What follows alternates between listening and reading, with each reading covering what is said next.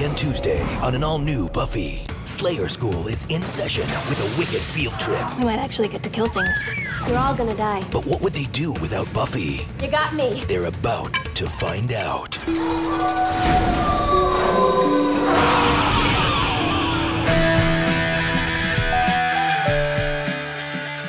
Welcome to a big furry hurry. Also known as If the Apocalypse Comes to Beep Me, this weekly-ish podcast about Buffy the Vampire Slayer, where we take a look at each episode according to its original air date 20 years ago. And this week's episode is season 7, episode 12, Potential. We'll be talking about the plot, we'll be talking about characters, and we'll be talking about retconned lore, maybe, perhaps. So spoilers are bound for this episode, every episode before it, after it, the comics, and probably other shows and movies. Oh, look, everybody, it's Beep Me, perhaps a blunt podcast of some sort.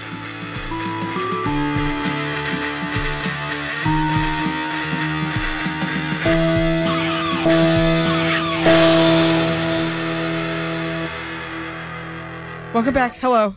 Me, I'm Kelly. I'm here to talk about Buffy with my wonderful co- co-host. Oh, Stacia, say hello. Hello. And my other co-host, Daniel, say hello. My mom says when Beep Me Pod teases you, it means it really likes you. Oh, That's cute. Uh, we are here to talk about uh, Potential, which originally aired on January 21st of the year 2003. Written by Rebecca Rand Kirshner, 7 of 8 for her. Last was Help, episode 4 this year. Next, and finally, will be episode 20, Touched. Wow. Who remembered that was the name of that episode? There's an episode in the show called Touched. I didn't know that. Touched. Sounds Right. legal. right? I don't like it. I'm not. I don't. Yeah. Like it. Directed by James A. Contner, 19 of 20 for him. Last was same time, same place. Episode three this year.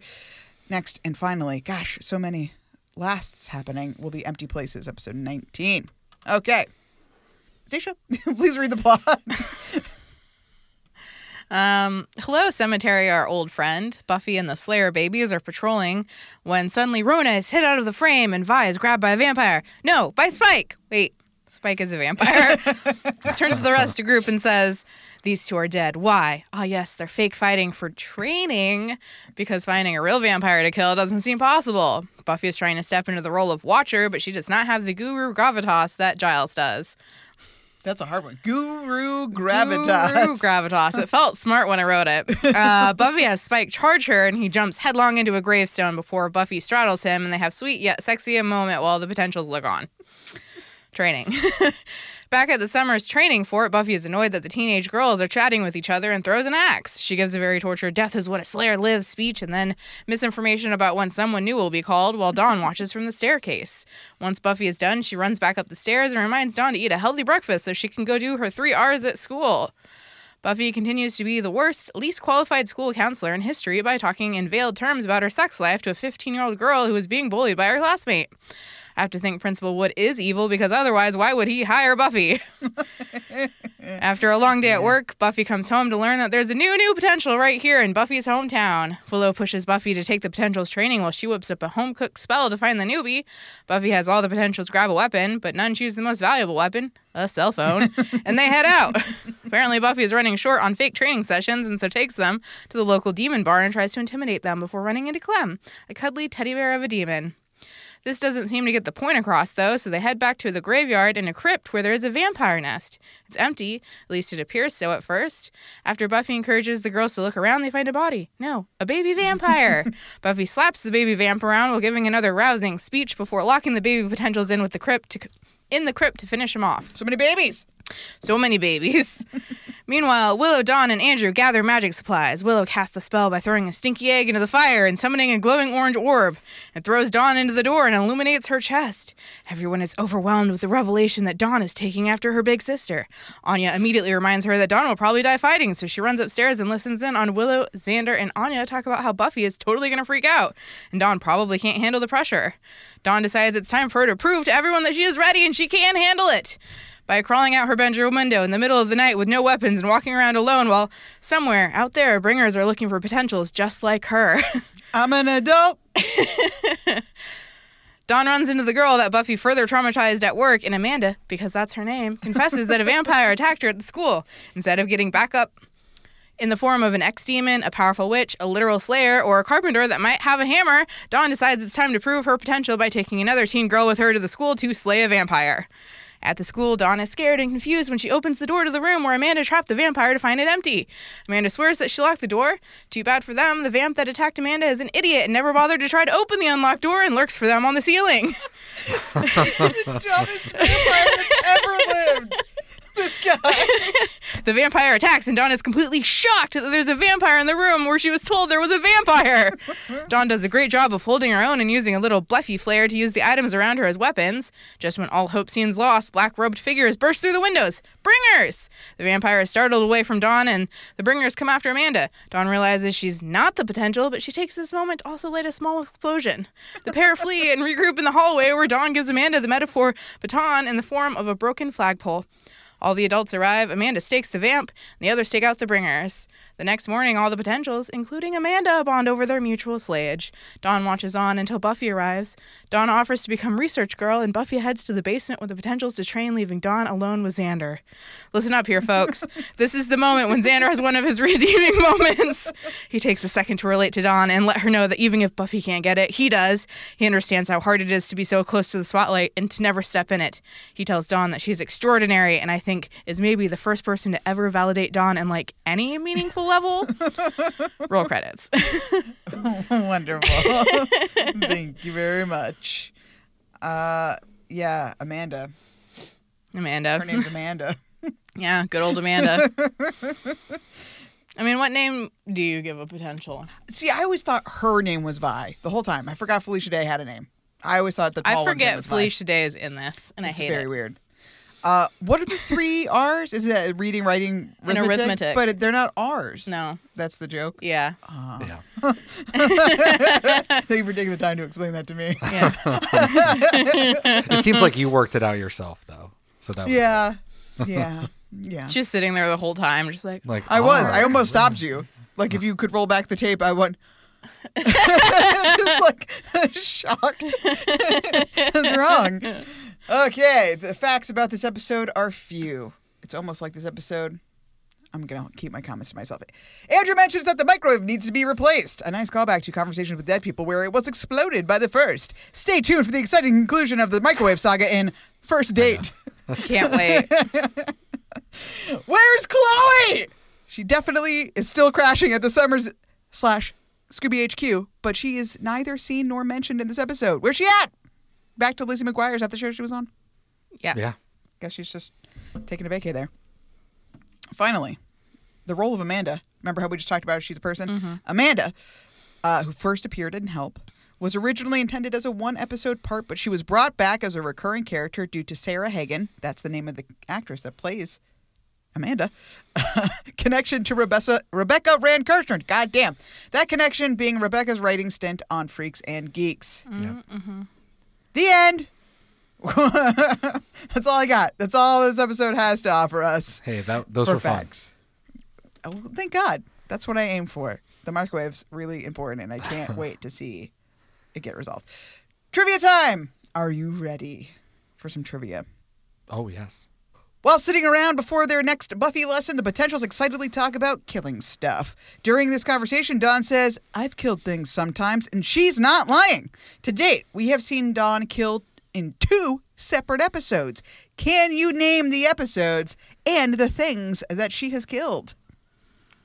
Just shout it out. Uh, I mean, doesn't she kill some of those dirt monsters at the end of season six? She kills dirt monsters in grave. Absolutely Yeah. right. Okay, that's Yeah. one episode. When she's and in those the grave. are the things. In grave. Call them Earth golems, I guess. Remember David Fury's chagrin at not being able to have the dragon? Nope, that was at the end of the gift. Right. Right. It, it Doesn't Is matter. it the It doesn't matter. is it the one where she is with the creepy guy who's trying to lure them in on Halloween? Yes, Oh absolutely. yeah, yeah, yeah, yeah. Do you remember the name of that episode? Season Oh, six, episode six. Uh, Time for the treats. it's not never kiss a Who boy on the wants to help date. Daddy in the kitchen? Season one, episode five. It, How uh, about you, Sally? It's it's like two words. Uh, It's Sally's short. not much for the cooking. it's three words. Three If you words. count Fuck. the as Let a it, word. Let it be. Hands are good. uh, I don't think I could pull it out right Always now. use more Oh, hands. Four, three, No, no, no. two, I got close. one. All the way. All the Oh. way. Do you remember the wannabe boyfriend's name that is actually a vampire? Chad. Sean. Justin. Mm. Although all of those were very close. But great job. I mean, you came up with it. You Yeah. knew immediately. Grave. Dirt monsters. Yes. Dirt absolutely. monsters. Absolutely. Um, and yeah, the Halloween episode, I'll take it. Halloween episode. It absolutely was. Not Halloween, the episode, but the Halloween episode. The Halloween of that season's episode, yeah. Another wonderful round of trivia from both of you. Great job, contestants. Now, on to this episode. I could use a shot of that yak urine right about now. What'd you think about it, Stacia? What'd you think about this one? It's not good. Would you like to elaborate?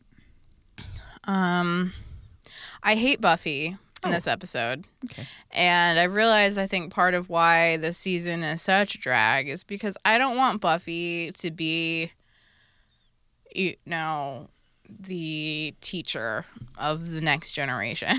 Mm, yeah. Mm-hmm. uh, because she's already like straddling that line. Like, you know, we see Faith being like, because it's wrong. Mm. And then to give her the power to actually tell other people what to do. it's really really irritating. Um I like Dawn. It's sweet to get to see her from her perspective, like what's going on and you know, think about like as a younger sibling, not that I am one, but I imagine you're like watching your older sibling do cool things and you want to join in and you can't and you're always ignored.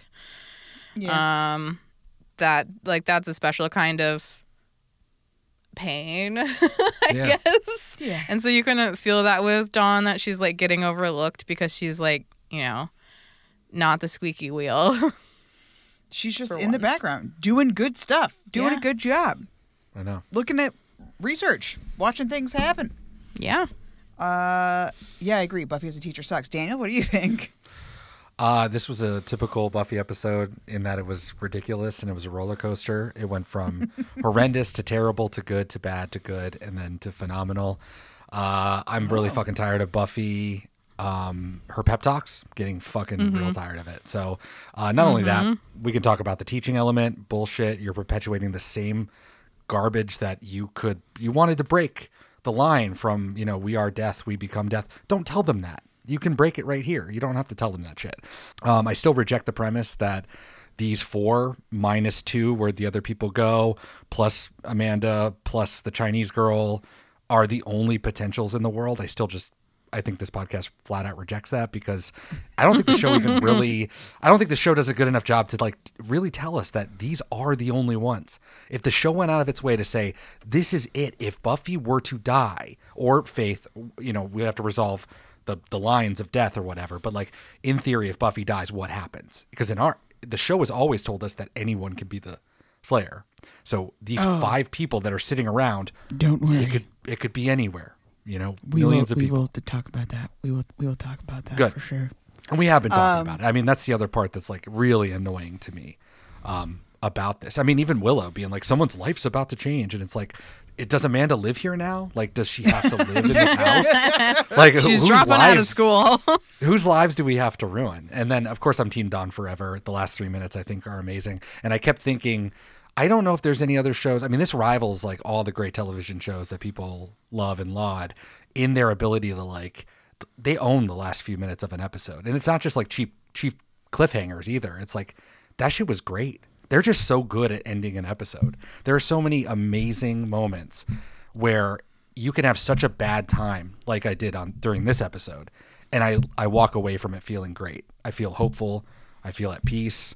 I, I look back on the episode with like, oh, th- it was actually fine. But I but now that we're going to talk about it, it's like, no, this sucked. This episode was horrible and hard to watch. But that final moments were just transcendent. I mean, th- it was such a great, such a great final scene. Um, so I'm sure we'll talk about all that. But Yeah, it's not for me. Not for me. And I'm gonna just move along. I'm gonna take a cue from the Stacia. Just that's it. Not for me. Did Yeah. not like.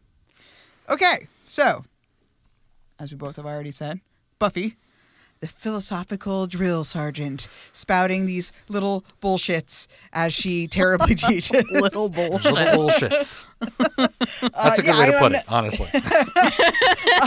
I'm okay. So I went on this fucking tirade I was torturing myself all Tuesday because I was like, mm-hmm. "What is there? Is there a word for people that are just saying some shit that like they think sounds cool, but it's like it's also contradictory?" And I was just like, "Stacia, tell me what the word is," and it's like it doesn't exist, and I can't explain myself or give a good example. So I'm just like googling the weirdest, dumbest shit and coming up with all these red Reddit threads. Basically, it's just that like quotes that sound profound but are actually really obvious or stupid or pointless, but they sound really good, right? There was someone read that was like, maybe I don't get it, but these kind of quotes piss me off, and I was like, I really relate to that. Instead of X thing, Y thing. Ooh, deep. And I'm just like, yeah, I hate that. I hate that so much. So like the only things I could come like find on the internet was like he who questions training trains himself in asking questions. Like those kind of, you just turn them over a little bit, Yeah, and it's yeah. like okay.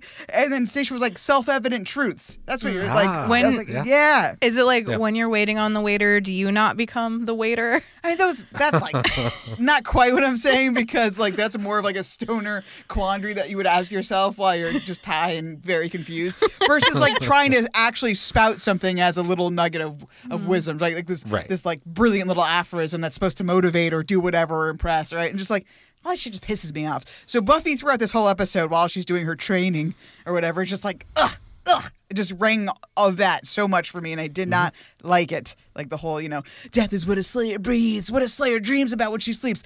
Death is what a slayer lives. I'm like, ooh, so profound. Anyway, You also get one. You get one shot. You get one shot at that. They have already taken. This is the third time. This is the Yes. third shot. it keeps happening. Yes. it keeps happening. One is fine. After fine. her head trauma rousing the army speech at the end of that one episode, we needed to be done.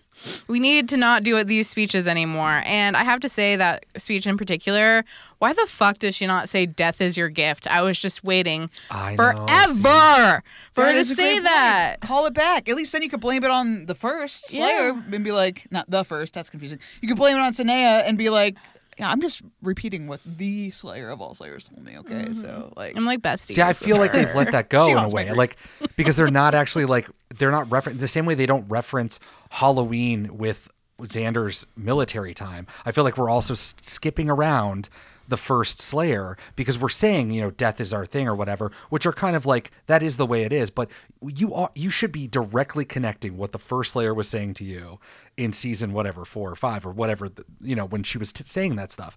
But they don't even go that they don't even say death is your gift. Why don't you just go full in instead of kind of mm-hmm. saying the platitudes that kind of sound like it, but are- you're not going all the way.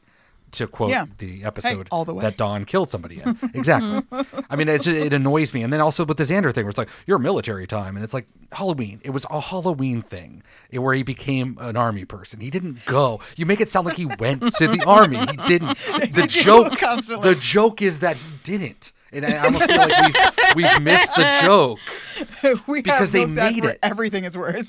But it kills me because they used to make the joke and they used to bring up the Slayer talking about death is your gift. That was a huge thing during the time. And now we're still kind of talking about it as we should, but we're not directly connecting it. And that- that annoys me. It, it's, I hate it. As it should. I mean, it would be nice um, because, on one level, even if you haven't seen the previous seasons, which I don't know why you'd be watching this if you haven't, but assuming you haven't, that's sorry. How dare you? That still makes sense to someone who doesn't have the background. But if you do have the background, you're immediately like, this is actually something that like Buffy has taken in and it's like imprinted on her as one of her like touchstones for how to be a Slayer. But we just don't. Yeah, so I'm kind of curious about this. This little line specific. I mean, she does it a couple times in this episode, right? We open with her monologuing about some Mm-hmm. Bullshit, and then we do this intermediary monologuing about All some about bullshit. your instincts. at the end, with the f- them being trapped in the cavern, monologuing about some bullshit, saying some Mm-hmm. more like self-evident truth words, or like uh, this things that piss me off. Where what does she say? What like- do you know? Oh, yeah, what do you know? Doesn't what do you what do you think? Doesn't matter. It's what you know. Blah blah. blah. She's like, Yeah. oh, get, get, get, get, get, get, get. I'm done with you. I know, it's so fucking terrible. but this one specifically, the death, you know, bringing back up the death Mm-hmm. is your gift and all that stuff. It's also pretty dark. Like, I mean, not in a fun, I'm an edge lord way. I wonder if Buffy really still feels like this. Like, obviously, we went through last year where she was in a bad place. You know, she was feeling depressed. She was down. Had those post undead blues, right? Or current undead blues, because she is undead. Anyway, uh, do you think that that she's really literally dreaming about death all the time. That's all she thinks about 24 7, eats, sleeps, breathes death. I think she's blowing it out of proportion. She's just trying to sound cool. to yeah to try to sound cool. I feel like the reality of buffy actually training these girls would not be her going on these like long rants that barely make any sense about like what do you know you don't know anything. It's all about what you do and who you are and what you know about who you are even though that doesn't matter. Like instead of her doing that i think it would like we'd get like an 80s martial arts montage of her being like no you need to hit harder this way. And you'd have like them actually doing like physical exercises as opposed to like one person waving a stake around and then mm-hmm. dropping it Yeah. and it just it it's frustrating because it's like we've seen like tiny bits of training throughout the early seasons of Buffy where Giles is telling Buffy what to do.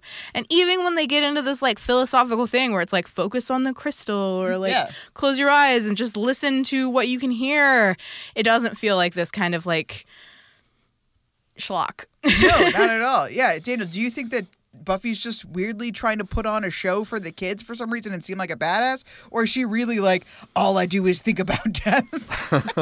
I don't think all she thinks about is death. It No, might I think she is trying to put on a show. I think that she's trying to impart as like a as a TV show to, to really remind us too that this is not a stupid show that's silly as hell, but like a ser- it's serious, guys. This is about life and death. I don't know what scaring these children is really gonna accomplish. Like they learned more when you're like, "Hey, vampires are animals and they're gonna come after you no matter what." That that was a lot better of a demonstration and like a teaching technique than hey, don't forget that you're also going to die. I I think you should also be serious and say that all this training that we're doing, by the way, just so everyone knows, when I die or whatever, and um, you guys, none of you might not be the Slayer. So some random girl in Mexico is going to be the Slayer. You're never going to know it. We're never going to know it. And you guys are going to be very confused. And then you're going to have to leave my house because I'll be dead. so either you start paying Because it'll rent get or you got to figure foreclosed it out. on because we already know Willow doesn't pay rent. You're saying No demon way. don't One-arm you push-ups are Not- bull. Not in a I can oh, do 'em. bananas. Imagine yourself Yeah, well, I'm, I'm more of a chin up kind of girl. Yeah, I, I, No I, I can do chin ups till Yeah, the cows come. No. I can do the kind where you clap between. Do it. Oh, really? Oh, can you do that? You're all gonna die. Yeah, it just for a moment I was like, if that's really how Buffy feels, and I don't for a second think that either. I think she's just like, this is a cool way to to scare some kids into learning. She learning. sounds pretty cool. Yeah. I was like, how alienating. And we've we've went there a couple times on the show, especially last year, you know, where like she does feel alone and no one understands her. Um, last year was because she died and came back and felt, you know, her friends made her feel guilty for that, um, in a way. So that's not totally the Slayer, but she's talked about it. I feel like with Faith before, and I did. That was one of the nice moments that I didn't expect to be nice in the end. Is when all the Slayers, the potentials at the end, were talk like congratulating each other and being like, "Oh, hey, you know, we did that thing. It was really cool." They had this camaraderie instantly because they just went through a shared experience, and they're all at the same level, and they all have this thing. And it's like Buffy never had that until she had Faith, and then that all got fucked up. And it's like, Yeah. you know, and how many times has Buffy said the Slayer is alone? And blah blah blah. You know, like so. I was like, man, in a way, I wonder if she does like think like this, like it's- all the I'm just. But she's come back and said, I'm not a killer. So I, I think it was all just bullshit. But I just, for a second, I was like, eh, maybe she is real sad. She's not. She's just trying to sound cool. It's so irritating. I hate her teaching style. Dawn was a better teacher to Amanda in the three seconds that they were on their adventure than Buffy was in this whole episode and will be for the rest of the season. They do get into actual training, like they do drills in Yeah, the backyard. that's terrible, like- too. Yeah, that's terrible too. I know, I know. But it's like you know, the '80s montage would be better, but we get a brief Mm-hmm. version of that. It's still bad. It's just like this show can't win, man. I thought season seven was gonna prove us all all wrong, and it just it didn't. I think it's hard too because they haven't they've thrown so many new characters at us and like I'm not rooting for any of the potentials. I None feel like I endearing. want to, but yeah, none of them like hit the right note for me. Like they either are like too wimpy or too assertive or too annoying that I just like don't care. No. Well, I think you No, brought up a good point. I, did, I kind of forgot he was gone, and I I was thinking like, where I don't I couldn't remember them. It's like you're kind of also shooting yourself in the foot too, because I do feel closer to these three than I do anybody else because we have seen them mm-hmm. now for three episodes.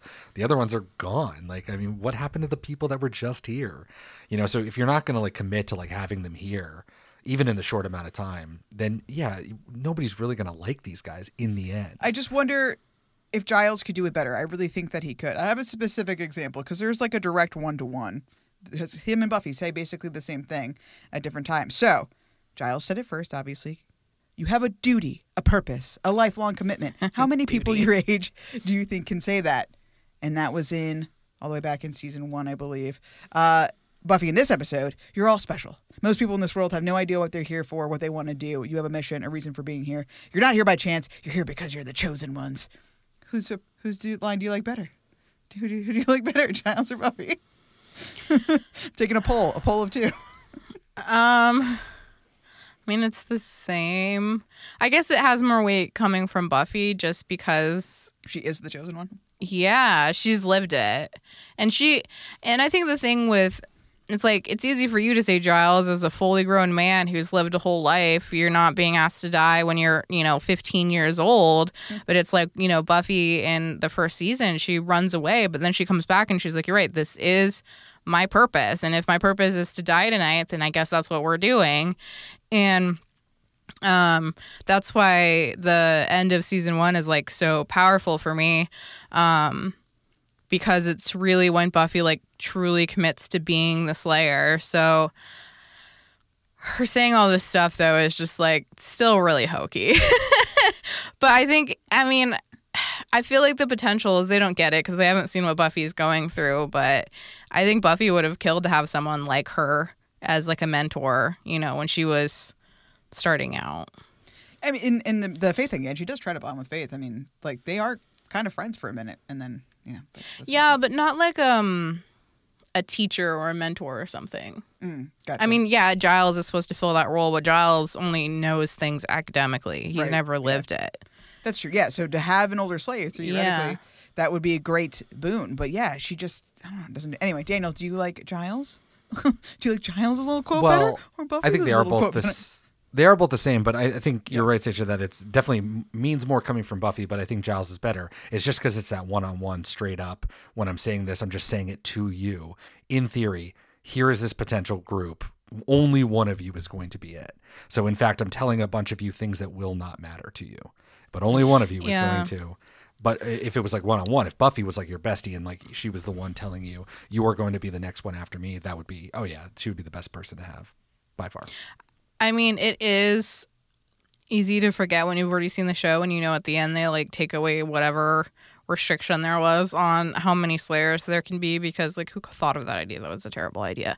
Um Uh, Joss Whedon, I believe, was the one who. Uh, the old wizard men at the very beginning that only wanted one strong woman. Just one. um anyways uh it's easy to forget that because like in this moment they haven't even conceived of the idea of making all the potential slayers.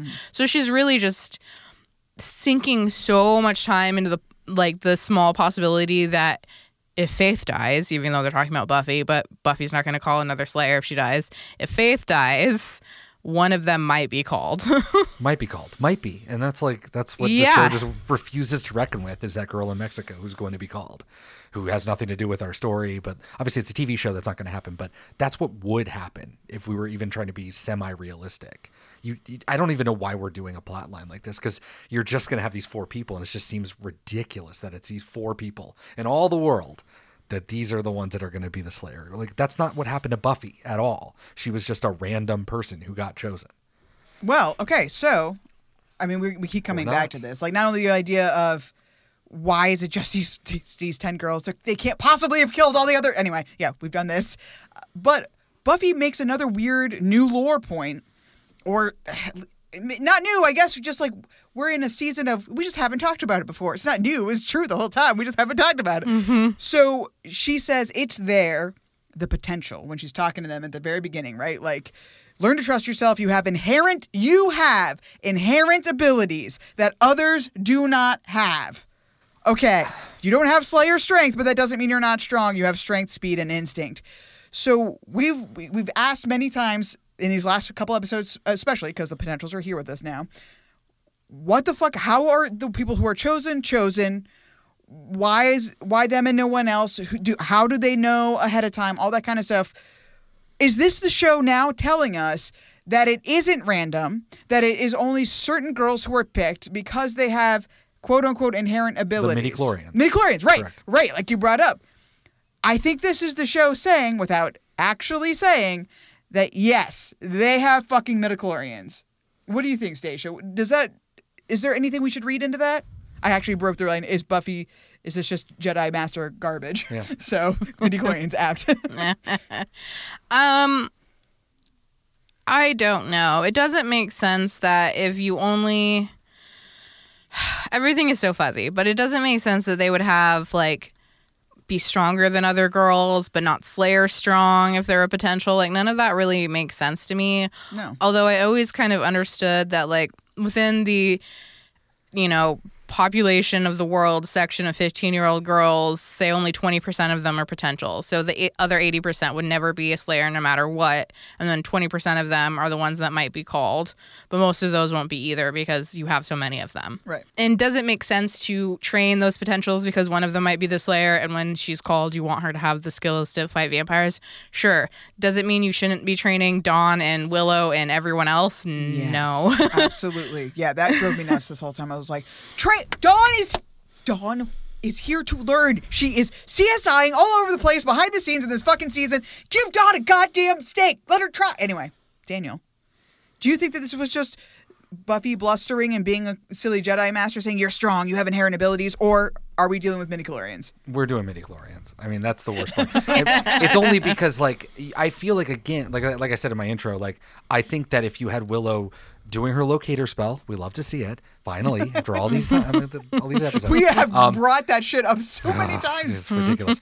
so the Loki, well, she does it twice, uh, or at least hint- hints towards it. But if she, let's say that you can do a like locator spell. Let's say there's no midichlorians, but a witch could do a lot of shit to find potentials, right? If that is something, or or you can see into the future, even if you can't tell what's going on. Even if that's true, that's a lot of work because in theory, it would be a fuck ton of people. So even if it's one person a day, that's a lot of work. And as she said, we're we're gonna watch that thing go, and we're gonna have to fucking hoof it. We're gonna have to run mm-hmm. to basically follow this motherfucker. It's so impractical how to actually find the potentials. So I like the world where a, the potential might exist, i.e., the first would be able to like go after and hunt people. Like that could make sense because it's kind of magicy. But I don't know. It's like there's it's how are these people learning that they are potential slayers and coming like it's one thing to it to be deep down magical and and you to be like killed by a bringer right? Because they might know you're it but you have no idea because you're just a teenage girl going to school and you just get slaughtered by a bringer. That makes more sense than than than fucking rona being like i don't have a watcher. I don't i just left my family to come to california for mm-hmm. nothing. What how do you explain that? Because you can explain the bringers because it's the first and the first could know because the first could expend resources to find the potentials. You could have Willow have a throwaway line like, "Oh yeah, it's, you could find out who's going to be, but it takes a lot of magic." And the first can do that, like something like that. Mm-hmm. But because otherwise, the midichlorian thing is tough because it just opens up so many possibilities too. Which is like, what if you don't train them? What if you don't want to learn? What if you're intransigent? Right? You get a watcher, but what if you get into an accident? You become a quadriplegic. Does that mean that Giles now has to snuff you out? Like because we need to bring Right. on somebody who can what fight? if you get Like, Yeah. called yeah, Yeah. get drunk and you fall off, break your neck, you know, uh, off a building or whatever. You know, it's like, then what?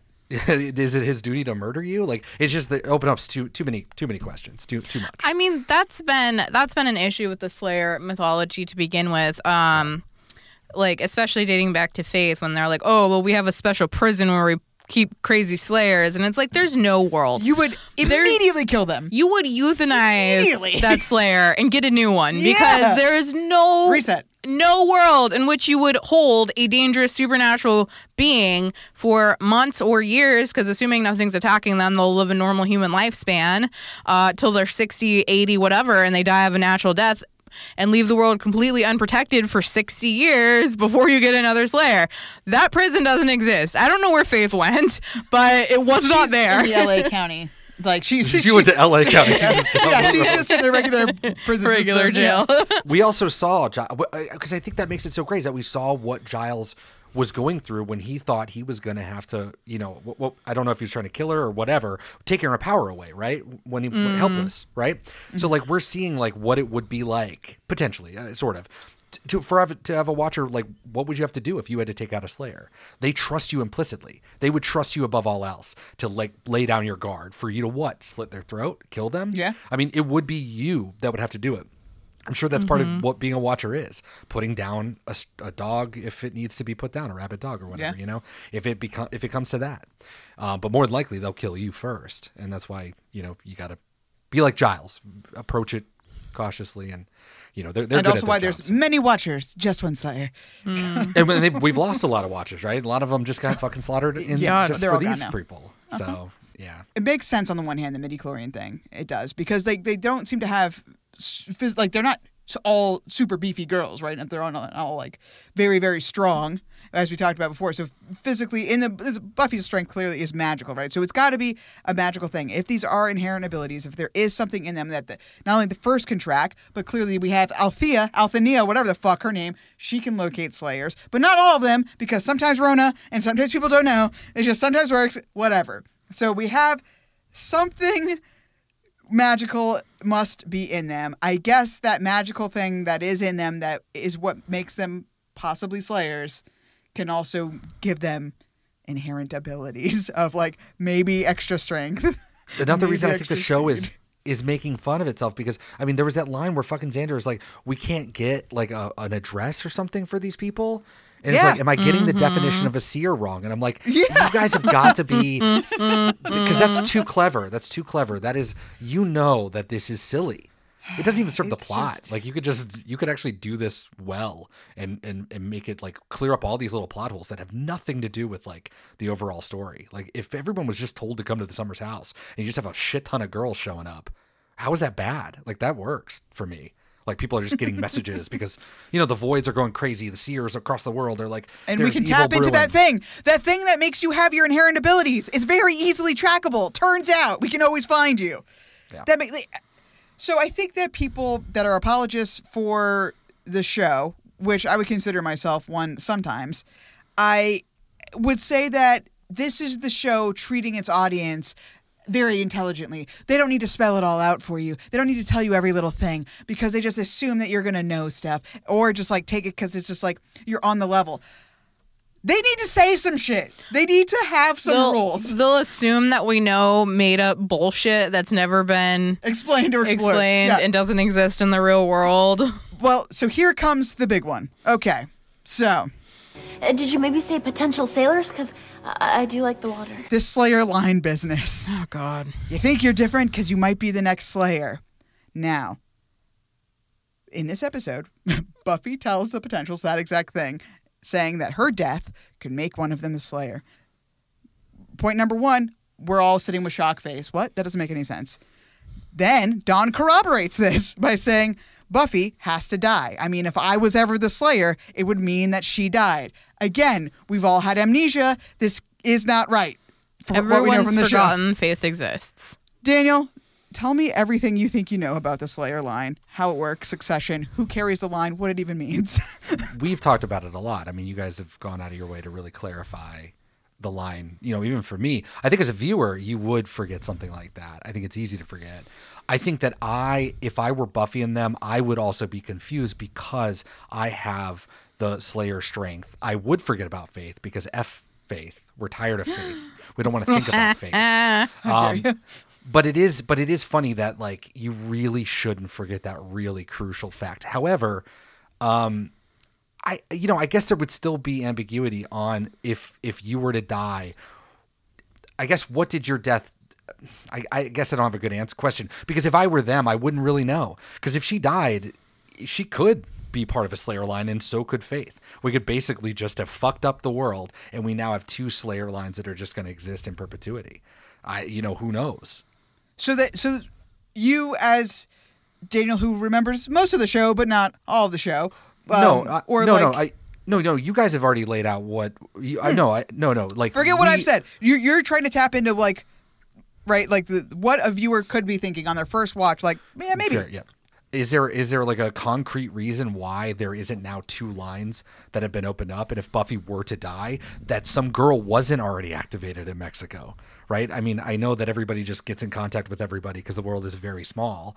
But like when Buffy died in season five with the gift, is it not plausible that there was somebody else that came across the world, and she is now just a Slayer. But again, Buffy was brought back. She still has Buffy strength. She is an anomaly, really. I mean, she kind of fucked everything up, right, by dying and coming back and all this. So, like, she still has all the strength. She's a Slayer in all but name. Who knows? Maybe there is a Slayer out there from Buffy's line. We don't know. See, this is the charitable answer that I've never ever allowed myself to have. Stacia I immediately irate as we're watching this, but I have come around to a new way of thinking. Oh, Okay, so Okay, so I'll be the irate one alone. so here because you're you and I understanding like okay, Stacia, tell me tell me your view of the Slayer line. Uh, my view of the Slayer line is it's a direct line. And once you've had your one Slayer offspring, your line ends and you produce no more Slayer offsprings. so Buffy died, we got Kendra. Kendra died, we get Faith. Faith dies, we get a new Slayer. Buffy dies again, nothing happens. Buffy dies a third time, nothing happens. it all rests on Faith now. And why do you believe that? Uh, because we saw the direct result of Kendra dying and us getting Faith. Like we see Buffy die, Kendra's called. Kendra dies, Faith is called. Buffy dies, we get no word, nothing that another Slayer was called, which I would charitably agree with. She could have been called and she's in Mexico somewhere, except for the fact that the council clearly knows when a Slayer is called. and Do you would think that if the first is systematically tracking down and killing everyone involved in the Slayer line, Fair that any other point. Slayer would be a direct target of the first. Thus, the council would be trying to protect that Slayer as well as Buffy, as well as Faith, but we don't get any of that. But I mean, maybe not. I guess charitably, the council doesn't say anything about wor- being worried that Faith is going to die. So I and don't know. as we've seen multiple times and talked about multiple times already with the potential situation where it's like sometimes they know and sometimes they don't somehow. Like Yeah. Faith or uh, Kendra already had a watcher from day one, but Rona doesn't. But But it seems like once you're called as You a Slayer, definitely get one no matter you what, Are yeah. absolutely clocked by the council, and you get a watcher. Which how do they do that? How do they know when the How do they know that? We can't. We don't have time for that. Okay. They have they have a little they have a little ancient fax machine that goes ding, and you get a piece of paper that says that says a new Slayer has been called with their details. that is what happens. I will not be taking comments.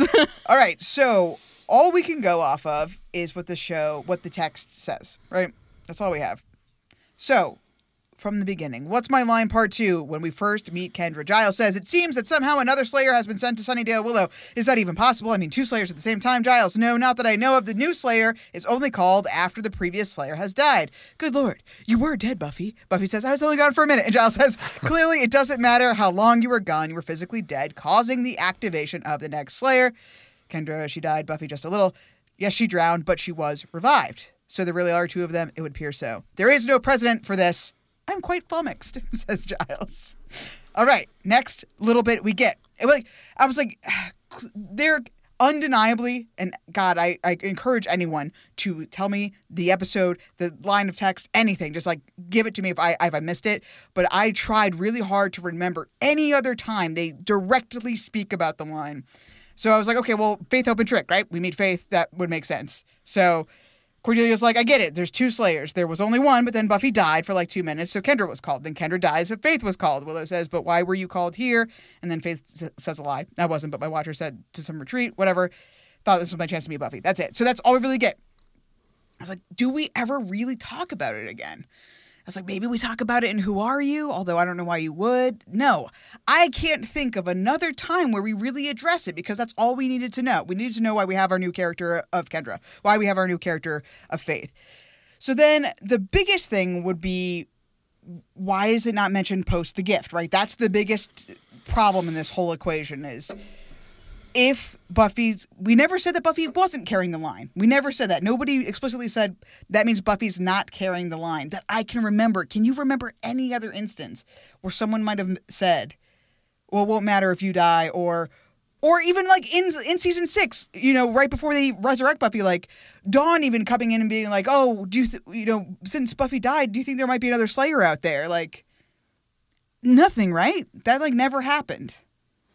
I don't know if they're I just, just trying to hold back on faith. I mean, I, just from a TV perspective, it, it seems wild again that they would forget that faith is part of it. Like that's a for sure line, right? I'm I'm sure that they haven't forgotten that. They I'm sure they remember Kendra to that. That has been established. But Buffy being the question mark, right? We we spent so much time in this episode. Oh, Buffy's got to die for me to come, and it's like, well, that is speculation. That's not.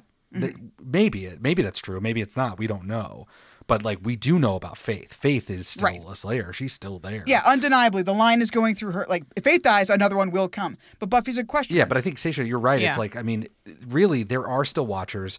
Giles is still out watchering. doing his business. There's still enough contact with people that you got to believe that if there was another Slayer activated, even without the council, they would know about it. And they're for sure. pinging like jewelry or whatever. However, they find out that there's a new Slayer, the fax machine, or the email in the in the iMac. right? I mean, fax it- machine. hmm Right. Any of those. It rains things. like- pink over London only for five minutes, and then we right, know. you go. you got to believe that they would know, or they would be like, "Oh man, there's a lot of activity here. Um, did a Slayer, die? you know, something like that." You got to believe that nothing did happen, and that Buffy there wasn't another Slayer, right? So Buffy's death in the gift did not result in another Slayer, which does prove that she is not carrying the line anymore.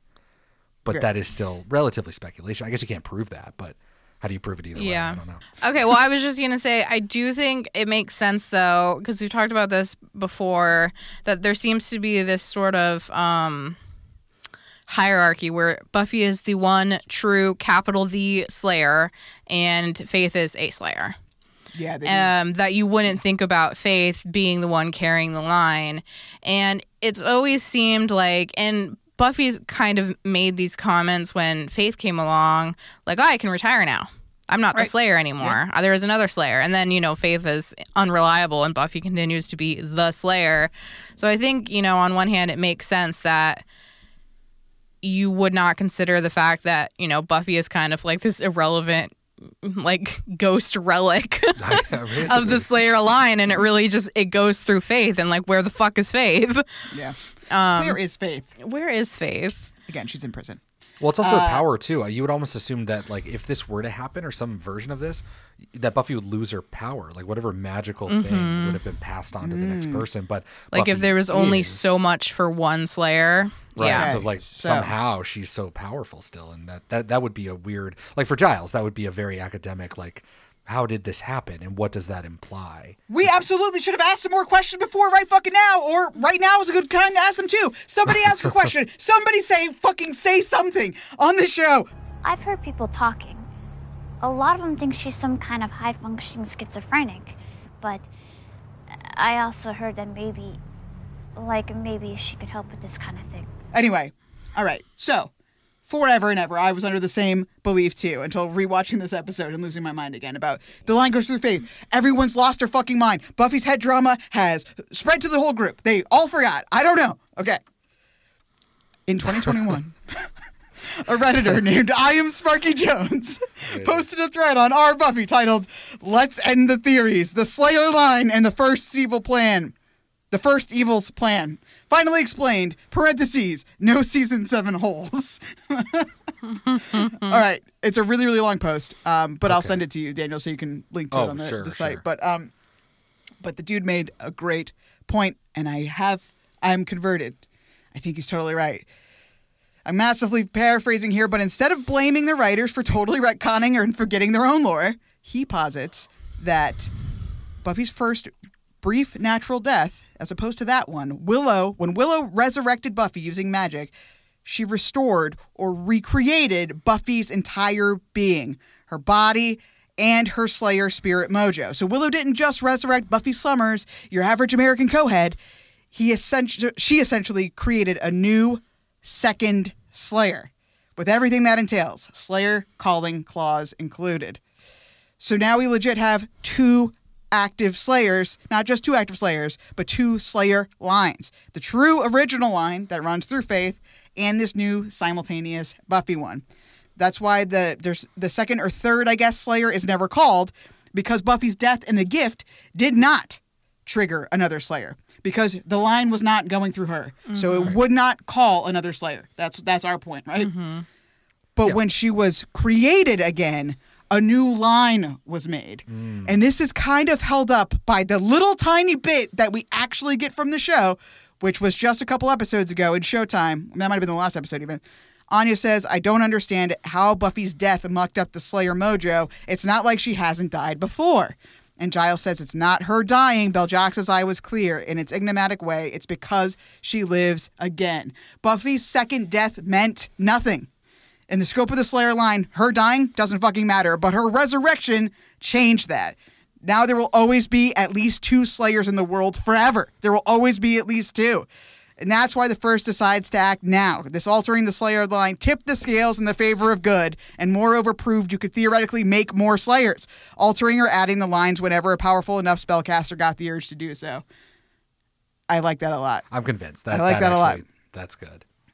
It fulfills like I still am not letting the fucking show off the hook for not just saying that shit.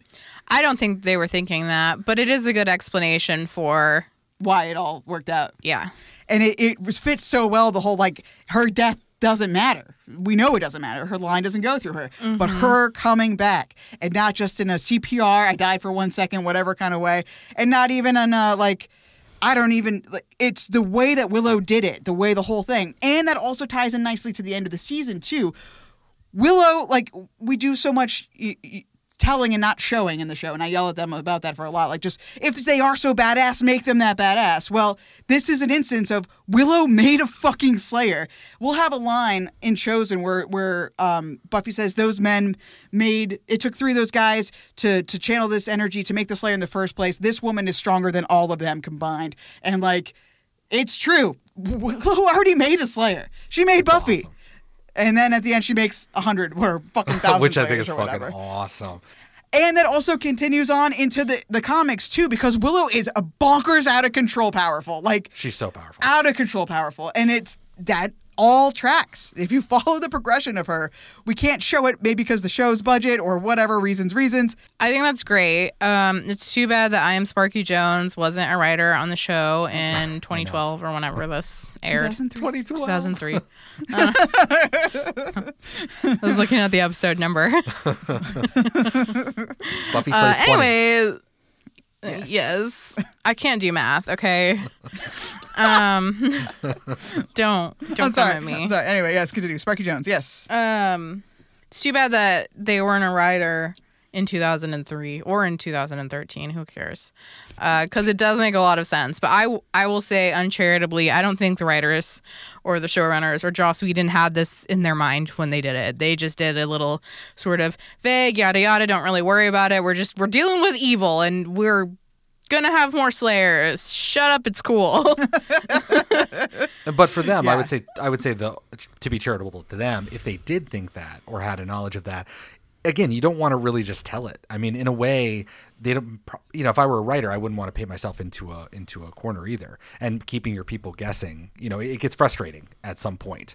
But there is a level of like, if they did know that.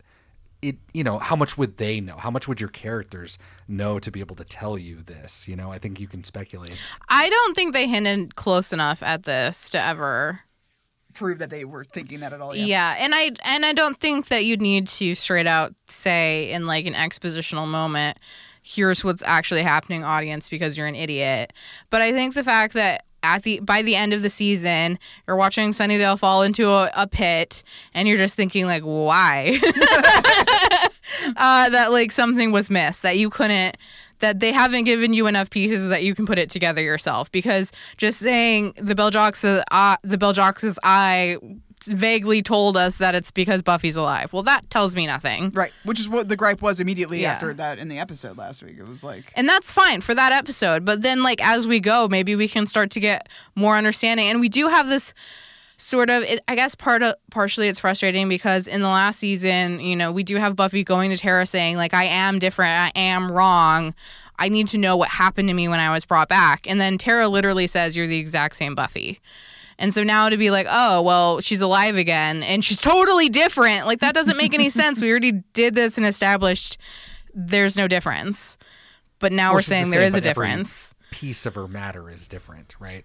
That was Tara's whole point, but but it's just also a thing. No. Tara was just like, you just have a, a magical sunburn, Mm-hmm. which I feel like is different than saying, literally you were recreated. You're The not the original Buffy. Was the Slayer magic? But it's also a riff. It's a metaphor. And Tara's what? Not she's not a fucking scientist. I know that. So what are we saying? She's just giving you comfort. I mean, we shouldn't take what any of these people say to heart. I mean, this is like the the spell that Willow cast in this episode. Why did we think that it even worked? It seemed to be a bunch of bullshit that was fucking like smelly and terrible and you were about to let it out of the house. And then because it, it, it strikes dawn you're like well i guess she's the potential. Like that's dumb. I would say we should maybe mm-hmm. Oh, try it again. yeah. if i'm a scientist was- i'm going to run test two and see if it does dawn again. Because if you did it wouldn't and then what Right. Mm-hmm. Right. God I mean. I we both yelled about that in the moment Yeah. because Willow goes from oh god, or they're like oh well, you did I'm another an spell that didn't work." work. I Whatever. can't do anything and then, right. And then as soon as it hits Dawn, they're like, she was like, it was right. it definitely worked. like okay, all right, which one I is it? it's like again they just forget about the scientific method and it's just like willow wouldn't forget that i'm sorry it's you you asked me to suspend too much show too much and i refuse Nice job with the getting swallowed analogy. But it is a mixed bag, you know. If she gets to be the Slayer, then her life is short and brutal, and if she doesn't, then it smells of unfulfilled potential. My swallowed analogy looks pretty sweet right now, doesn't it? So I'm gonna c- go on with my life thinking the new I am Sparky Jones uh, theory because I like it a lot. But Do you- I, what? I was just gonna say, do you think this is what the writers intended? I don't. I don't. I think it works really well, and I think that any writer on Buffy seeing this would be like, "Oh yeah, I take Yeah, that. That's for definitely. me. Yep, this this is mine. I did. I yep, I that's am what Sparky Jones. Yeah, in fact, I am. I am Sparky Jones. Um, I but am, I can't Sparky forgive Jones. this. I would. I would say. I would even say the writers did think this. If anyone at any point had said, "Do you think there's another Slayer out there?" Hmm. That's all I need. That's all I need. Because like, why didn't we talk about it ever? Anyway, yeah. I mean, it does seem wild because there's definitely some sort of line or something after Buffy gets called, or maybe right, not after she gets called, but after she's uh, resurrected, or maybe right before, like right in those beginning episodes, where they're just like, shit in Sunnydale has gone down since Buffy has been gone. Like, everyone's like, there's no Slayer in town. And it Oh, seems that's a like good point. you would maybe be like, hey, Council, can we, can we send the new Slayer over here? Like, where's Faith? We need some fucking help. I mean, where's Faith? The proverbial question. Yeah. The answer is LA still she's in Jail. prison, but But it's like they, it feels like at the beginning of that, they were essentially like, Faith is the only Slayer left and Faith is unreliable. Therefore, there is no Slayer. And not like maybe we could find the new Slayer. because there is one, because Buffy, Buffy is part of the line. Anyway, I just thought that was interesting, and I was really glad to be like, oh man, I think about the show different now. Well, I mean this series, this specific part of the show. This is what I'm going to say now that I'm noodling about this. Yes. Is for me to believe that the writers had even an iota of an idea about I am Sparky Jones's theory about the first and Buffy and how that caused the Slayer line to start collapsing or whatever. They would have had to included within the show even just like one line that we knew before after Buffy died in The Gift that she was not going to call a new Slayer. Her death was not going to bring a new Slayer. But at some point, they become aware that now that she's been resurrected, Buffy will call a new Slayer when she dies. But we don't get that. And I feel like that's one of those key pieces of I Am Sparky Jones's theory is that you have to understand that's the like metamorphosis that happens. But we don't see that in the show Yeah, no, no, no, we don't see any of that. Yeah. because you you can't just go from implying that the characters assume there is no sp- Slayer called after Buffy dies in the gift to assuming that a Slayer will be called when Buffy dies in this season without some explanation because it doesn't make any sense. right? Wouldn't why wouldn't they have that in, assumption at the end of the gift? Yes. And now they do have that assumption. Not even just like a throwaway line, like I wonder who the new Slayer is. Yeah, yeah. Something. Oh, well, you know, I do think we do, like you said, Daniel. Just keep an eye out. There- there- and there could be more stuff in the season. I know they don't explicitly. I know they don't explicitly talk about it, but I've said that before. I know they don't use Spike as the first. I know they don't use whatever, whatever. So what the fuck do I really know? Absolutely nothing is the answer. Uh, quickly, I did want to ask um, Stacia how you felt about Xander's speech this time around. Um, it's fine. Yeah. Well, I mean, you always hold up this and him buying the dress for Cordelia. I do. Uh, and Homecoming, or not? Is it Homecoming? Whatever. Yeah, no, those are like his two redeeming moments. And if you had asked me before I watched this episode when the speech happens, I would have said it's when he kidnaps Dawn at the end to try to save her. Um, I didn't know it was going to happen. I was blown Yeah. away. Yeah, I didn't either. And then Kelly was like, "Here it comes," and I was like, "No, it's not." And then it happened, and I was like, "I hate it." Um, Well, you thought you were all special. Miss Sunnydale 2003. And the minute you found out you weren't, you handed the crown to Amanda without a moment's pause. You gave her your power. The power wasn't mine. They'll never know how tough it is, Dawnie. To be the one who isn't chosen. To live so near to the spotlight and never step in it. But I know. I see more than anybody realizes because nobody's watching me. I saw you last night. I see you working here today. You're not special. You're extraordinary. I I feel like we talked about this um in grave with the yellow crayon that like in hindsight you think of it as this bigger thing than it is and then you watch it and you're like oh actually he only said that one line it wasn't like this huge cheesy stupid thing and i feel like i'm having the opposite reaction here where i was like oh it was this amazing speech and then when i watch it i'm like it's okay I guess. I agree. I mean, I think Dawn is really sweet. Like her looking like she's just about to cry is like really touching, and it's Yeah. yeah, and it's like so nice for her to have that validation of like I am still doing good and I am trying and I have my own value even if they can't see it. Um and that's really nice, but also I just I remember it being better. I'm sorry. But Daniel, you liked you liked it, right? You thought I'm a was simple still- man. Yeah, no, I thought it was. I, I'm, I'm glad you brought up the crayon because yeah, I think that that was the first thing I thought too when it was going on. I was like, all right, here we go, showtime. Is this going to Mm-hmm. be as good or bad? And I think it exceeded it. Actually, I think it was way better than the crayon one. I thought the crayon one was just so much better, and we talked about that during Mm-hmm. that episode. Uh, This one was good. I thought it was fine, and like the emotion came from just the seven years that we've spent with this character in particular. This is that emotional payoff that you can't manufacture in a first season of a show. You need seven years of hanging out with a person uh, to feel this. And the fact that, again, Dawn is two and a half years old, we have literally seen Dawn from nothing to here. The fact that, you know, you can just break down crying because of this two year old child is also phenomenal, too. Like, they've done an amazing job to make Dawn a real person. So I just think the two payoff of those, the two people the payoff wonderful wonderful. But it was but it was nice. It was like rooted well in like the xander character. I think everything he said was really was really nice. And the kiss was really nice and very sweet. And trachtenberg is incredible incredible.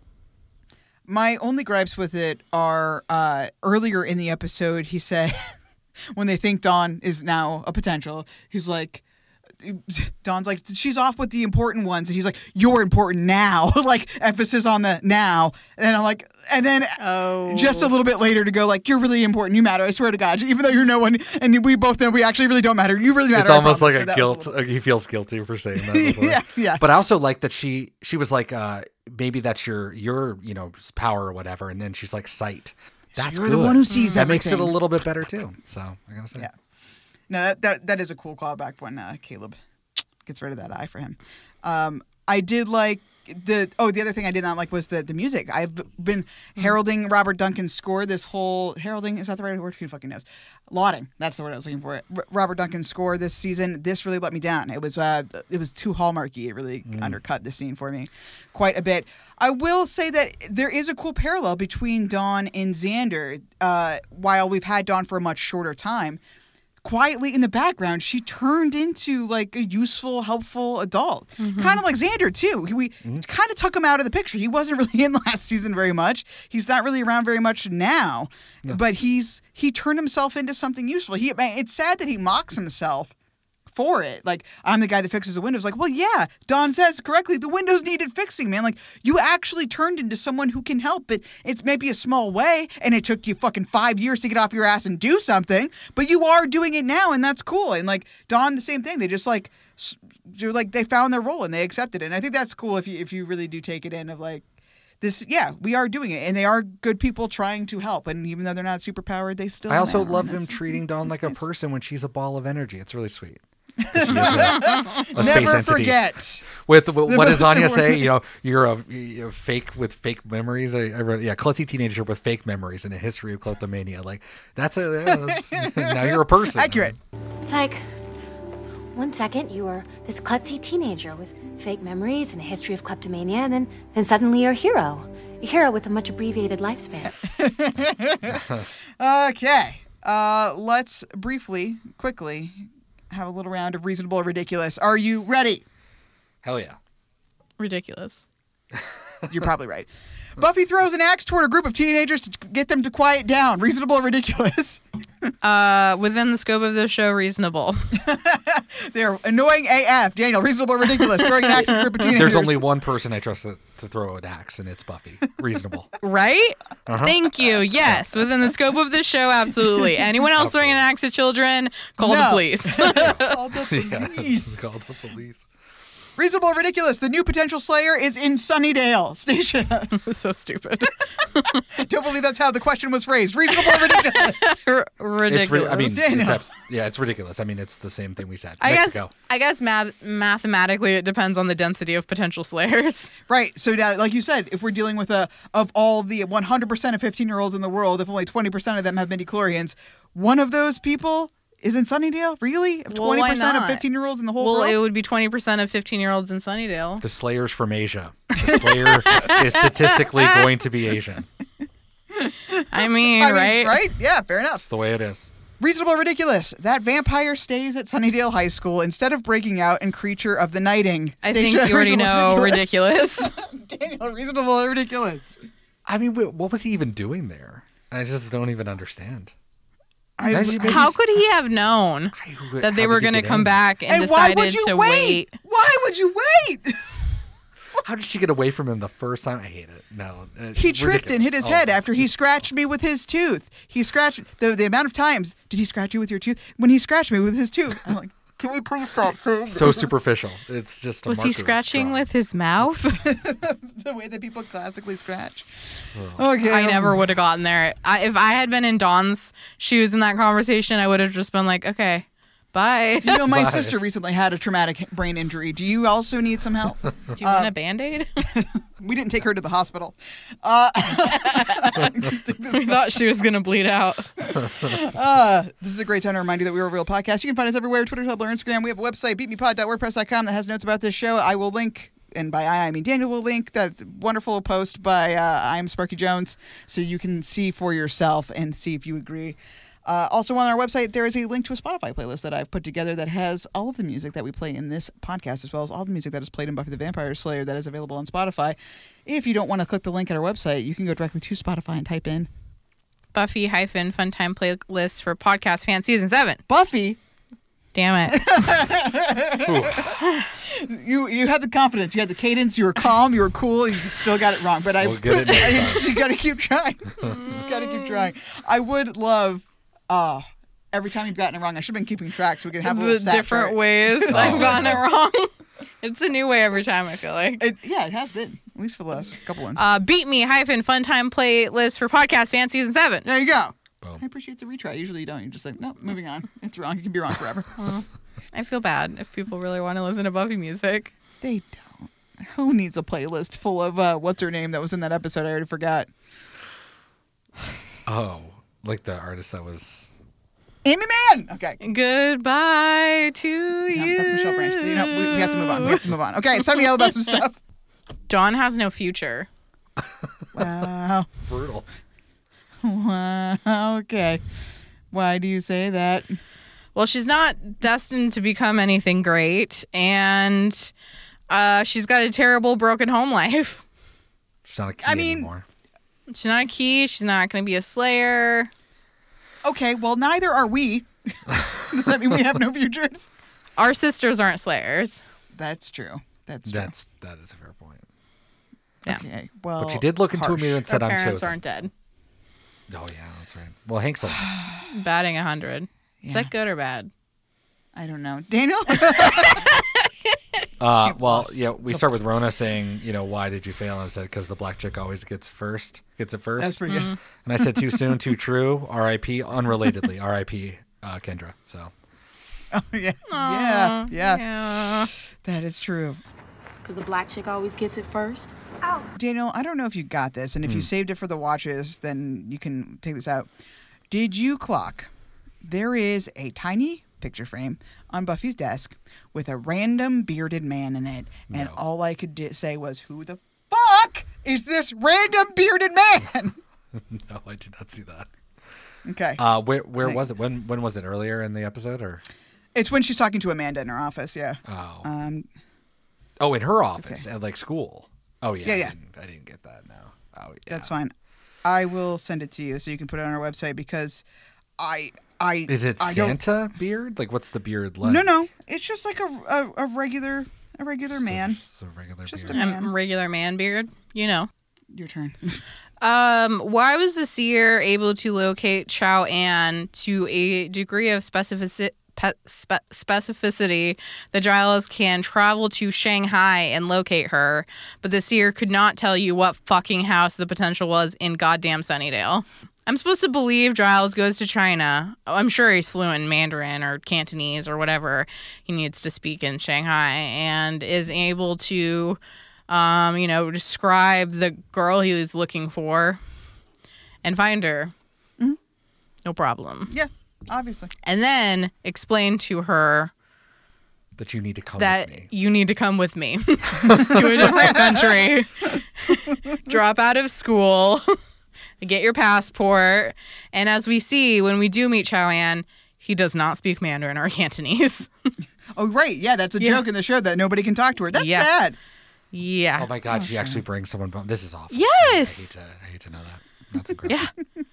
Yeah, there's like a line where he's like, We went to get ice cream. And then she says in Mandarin, I'm lactose intolerant. Oh, sure. Oh my god. so, yeah, jokes to come. Not ready for that. Uh, I I'm nervous about Spike doing again. I'm going to bring up the wooden stakes and the splinter that could accidentally end your entire life. Why are you practicing with real stakes, my dude? Um, Yeah. By by Spike's own logic, all you need is one good day. Who is to say that Rona trips and accidentally stakes you and you're gone? And that was her one good day. Yeah. And you had your one bad day. You set the logic, my man. You need to get some fucking metal stakes because you're not going to die from that shit. You're going to be fine. It's the wood Uh, that's really risky. It's so risky. You should really be more. because they have no ability to. they have inherent you. abilities. They have strength, but not strength. Okay. Nothing. Could you imagine, though, as a potential, you accidentally kill Buffy's sometime on again, off again dead boyfriend? The guy who's and you're actually just standing the there with like dust, and you're like, I'm, I'm so sorry. I would love that show that just did that. It was just like that's. He's just gone now. That's oh it. my god, fans would have rioted in the streets. I love it. Good stuff. Uh, did you either of you clock or care about the little meta comment that Willow made where she was like, "A Slayer, it makes sense, I guess." Remember that thing about how they have the same blood or whatever? And Yeah. Anya's like, "I never got that." yeah. That was clearly supposed to be like, "Oh man, season five was so confusing." I was like, "That's fucking rich, considering we're introducing fucking midichlorians and bullshit Slayer lines, or whatever." And you're like, "Haha, remember how dumb fucking season five was?" Like, it's pretty straightforward. The monks made her out of me. They used my blood. It's Summer's blood. That made a lot of sense. That was talking about the lore. This, what we're doing now, is nothing. Now we're doing nothing. Okay, but didn't we have questions about how the monks got her blood? That I think that's what Anya's saying. We can excuse the monks for a lot of things. They're kind of Must. superheroes, you know. We, we mu- well, we actually really we must. must excuse the monks. Yeah, on that, this uh, when I was on this fucking dive trying to figure out any scrap of evidence where they had talked about the Slayer line explicitly before, somebody it was like the biggest plot holes. What are the plot holes that drive you nuts about Buffy? And one of them was like, why didn't they make the key a pencil or like literally fucking anything? That's what we said. yeah, I know. We a said log put it you at the throw bottom into of the the ocean. Fucking stupid. Just to bring that back around. Anyway, Stacia. Great. Um, I have to say, when I think of Amanda, I mostly think of her from Freaks and Geeks as you this should. like sweet little Christian girl who's scared of everything, um, and doesn't want to do bad. But I just, I have to say, I love the energy that Amanda is bringing when she's like, "Can we set the vampire loose on the marching band?" Because I fucking hate those guys. Um, dark Rogue Slayer territory. This is a problem. We have a future villain in our midst. This is not good. I I was actually going to ask you, Kelly. I was I was going to bring that up later and say, did you also hate swing choir as somebody who was uh, in the marching band? did you ever have these feelings? Uh, did, or no? Did you wasn't- bully? Did you bully swing cla- swing choir? And what I- is swing choir? We did not. Ha- I don't know what swing choir is. We certainly did not have a swing choir. We did have a choir, and I was briefly in that as well. So double nerd. Oh. Eat it. So you you could have died. You could potentially. Could have died. yep. Wow. I do love her that she asked. She, that was amazing. That was really funny. and John just didn't say anything and just walked away. yeah, yeah. Let's curtail this, okay? Let's keep an eye on Amanda, shall we? No, we'll just ignore that. That's fine. Incredible. One minute I'm in swing choir, and the next. What the hell is going on? Uh, so I'm going to call out Xander on the completely fake phone call that he uh, called Buffy and was like, "Hey, everybody's trying to sneak a look at me in the shower." Oh, yeah. um, that was that was uncalled for. Um, what are we implying about these girls? You know, because later of course, we they're get curious.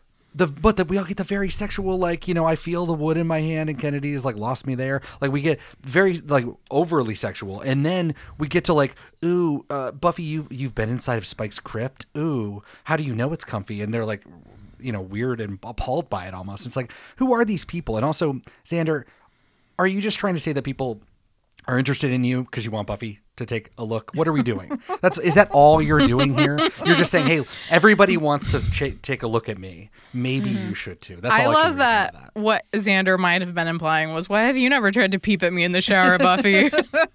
Buffy, I'm calling to say that a bunch of 15 year olds were looking at me and you didn't try to, and I'm upset. Aren't we friends?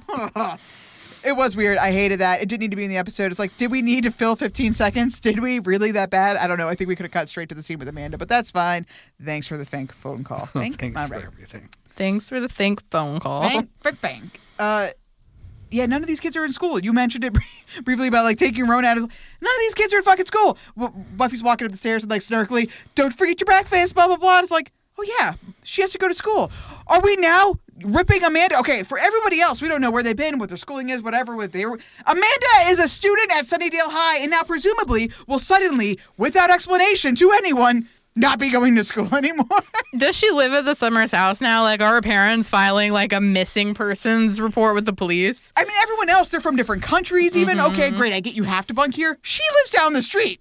She could just go home, but she She's won't. gonna live here. But she, She will won't. live here. She will She be will a live here. truant, and she will live with Buffy Summer. You need to meet my new friend uh, Dawn, and I'm just gonna stay with her from now on, Mom. So don't worry about me. Don't ask any questions. Shut up, mom. Yeah, I have a destiny. I'll kill you. Yeah, I have My a school destiny. counselor said their vampires are real. God. Jesus. Um, okay, so I had to freak out about this. Kelly talked me down. Um, I understand probably what she was actually saying, but I still hate it, and I'm going to complain as if she didn't talk me down. At the um last inspiring speech that Buffy gives when they're in the crypt and she's beating up the baby vampire for like I don't know gravitas or something as if she didn't already kill an uber vampire and we're supposed to be impressed that she's killing a vampire who's been alive for like 30 seconds.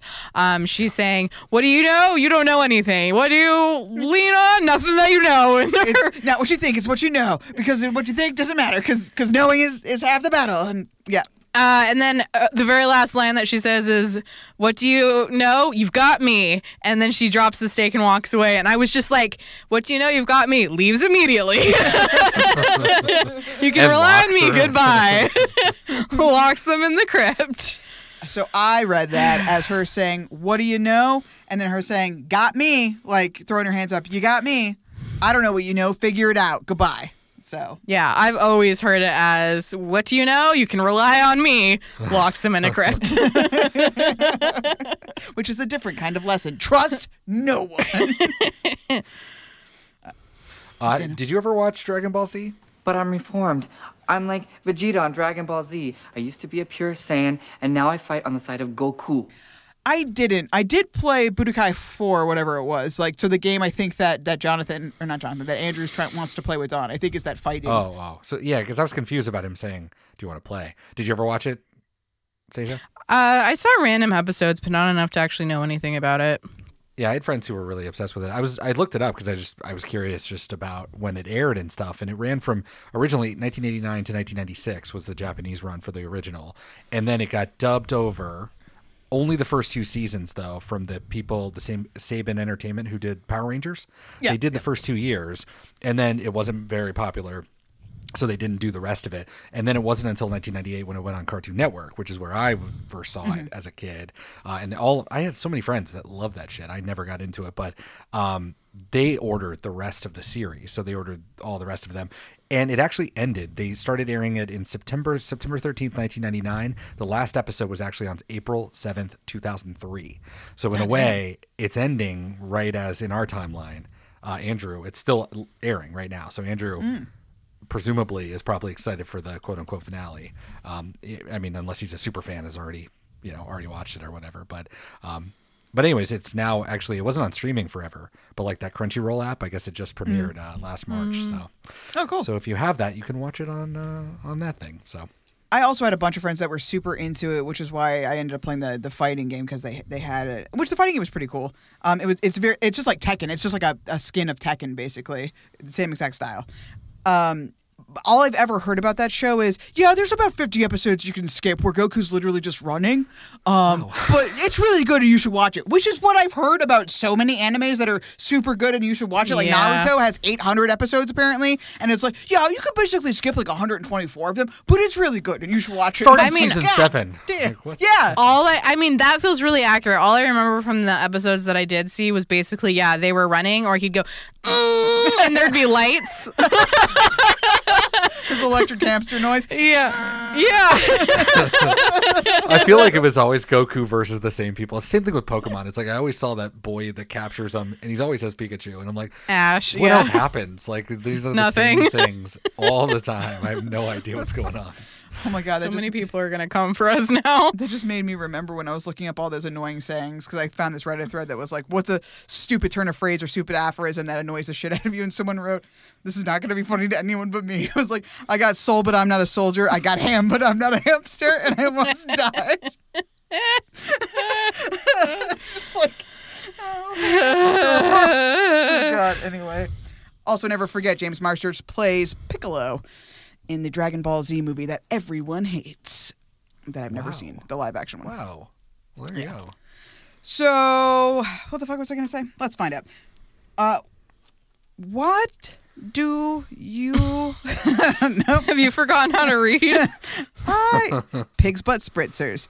Um, Okay, so I feel like you Did- did your yelling. did- Daniel's turn. did- while you tried to figure out how to read. do you think that Spike and Buffy planted that baby vampire, or that was just like a nice kismet moment that, like, hmm. oh, it turns out there's a fucking vampire here for you guys to kill? I don't know. It, it seems like hard for them to know that that would be there, but also they didn't seem surprised.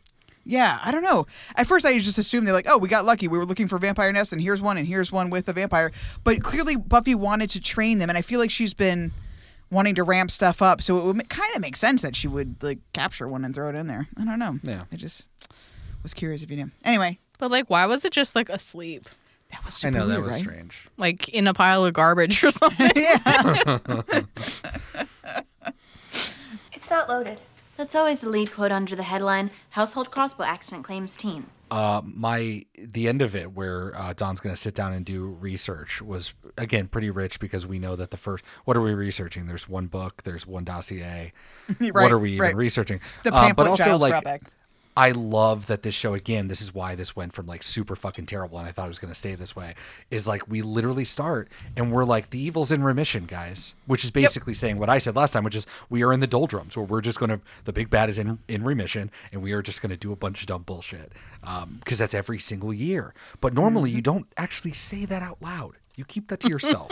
so it's just funny that we're like, for no reason, they have no absolute fucking reason to believe that the that the first is not at their door right now. They're just like, it's in remission. Uh, that's what Anya says. And it's like, why are we trusting Anya? Again, why do we Why trust Tara you? about your molecules? Why do we trust Anya about nothing? Why do we trust fucking Willow that doesn't know fucking? She wanted to do computer stuff again because she is so unconfident about her fucking magic abilities. Why are we trusting anything? Scientific method. You have to do things at least twice, man. At least twice. That's another great damning point. I forgot she immediately said that. She was like, "Oh no, my spell didn't go right. I guess I'll go to the computer. it definitely works." like the next breath. What? Oh, she did do that. I mean, the fact that she's like, maybe we could figure out something on the computer. Like, Willow, I thought you were smart. What is your plan? You're gonna Google Sunnydale potential Slayer I mean- and just like see Amanda's photo She pop was up. looking up evil. Yep, never forget. We looked up. We had to like, let me do Google that evil search again. Let me let me let me put some quotes on that one this time. Maybe I can get something different. Do people ever think you're weird? Here's a question for you. Joyce had a car, right, to get to the gallery. A Jeep Cherokee, a green We've Jeep Cherokee. we've seen her with a car. Okay, where is that car? Is that car in Buffy's possession? Did that car get sold? It got buried stolen? with Joyce. Apparently. logically that tracks because otherwise i because i have questions the, i mean what we talked about earlier with the we have to hoof it to try to get to the spell no you could also get in a car and drive. And i was like we've never seen willow have a car. Fair. Xander has one. I'm going to assume that buffy borrowed it to take him to the cemetery or they walked and if they did then why don't we borrow xander's? Like we don't have to hoof it. We can just get in a car. And and it's the same thing with the cell phones where it's just like no she just didn't take it. Like what are we doing? We're just pretending these things don't happen and we're saying it out loud because everyone's thinking it and it just sucks. It sucks. Uh, Buffy doesn't drive, so clearly no one else is allowed to either. Right. But we can't even Spike have the could. Jeep around. i mean spike could have driven him so Yeah, so Willow might not have a license. Buffy definitely doesn't have a license. fair. Xander does and has a car. But what happened to the Jeep? This is a practical question. I suppose we just have to assume that in her fucking dire straits in season six, Buffy had to sell the Jeep because no one would get I- a fucking job. No, I assume that Willow and Tara sold the Jeep when Buffy was dead. 'Cause For they weed wouldn't get a money. job, yeah. For weed money. There you go. yes, that's yeah, okay. Canon. Willow and Tara sold the Jeep to support their marijuana addiction. I mean, as far as I know, that's truth. Yeah. no one can Well, deny we've it. seen We've never talked about we it. We saw willow crash one car i mean she she could have crashed the other one so. Whose car was that? It had to be. Oh, no, no, no, she stole that car. That's right. Oh my god, I was She like, stole the car, yeah. Where's this other car? Yeah, she stole. She stole that car. Okay, God. Which Too is many also goddamn Wow, someone was Pretty about to have a complete freak out. I was. I'm, I'm so upset you mentioned the Jeep. What made you think of that? With the car? No, I was just her saying we have to run after this fucking spell. I was like, you don't have Oh, to right, run, girl. You can just you can Take you Joyce's can Jeep. Get a car. Wait. Yeah. Wait. And I know that the they don't drive, but it's like, come on, man, somebody can drive. Fuck. If you're gonna do this, jeez. I mean, absolutely, Xander has a car. We've already seen it this season. Have we've seen Xander drive, and we've seen fucking Anya drive. So like, we've seen them drive, and Dawn would be driving, you know, about now. So somebody's got to be taking her out. Come on. Unless because she has that Summer's blood, the Buffy's ah, blood, she also Oh, is yeah, that- incapable that of driving. I suppose. It's only metaphor blood. Oh God. Okay. Please update us on the watches. I could do that. Xander construction outfit watch, no, but we do mention the window fixing and the army training, which I do love. Um, Dawn, this all right. Question here, Dawn. Was she told about the army training? Because she was not there for Halloween. So is she just picking up context clues from all the jokes? It's the same thing with Oz. Uh, She never met Oz. Oz was gone. I season said that. I was like, Dawn has never met that man. Dawn's life must be a lot of just like piecing together bullshit. I don't know. I will say this: we she has said she she at least confirmed that she was fake alive when Angel was around because she told Riley Buffy was always crying over mm-hmm. Angel. Right, she never did that with you. Fucking stab right in Riley's Well, but little it's- heart. it's one thing for the monks to know of a failed relationship, and that's what a girl would do is cry over her her ancient vampire boyfriend. They know the monks know that, but how would the monks know about Daniel Osbourne, the character, Tertiary the character. Tertiary character. No, but how would they implant this man into the minds of everyone? Like Osbourne, Daniel should walk into the house there and be like, "Who the fuck is that? Who the fuck is that person?" That I w- would love for a single character in the show, like Cordelia, for just so to be like, sister, are you all on glue? What the fuck are you talking about, sister? Buffy's never had a sister, guys. You know that, right? Just like one person he was left out of the equation on accident. And Dawn, D- Dawn meets Oz in Tibet, though, right? Is she is she with that or not? See, no, that- it's that just would be a Willow that goes. Okay, It's just so Willow that we'll. goes to Tibet. Okay, fair enough. So maybe she'll never Um, meet Oz. Fuck.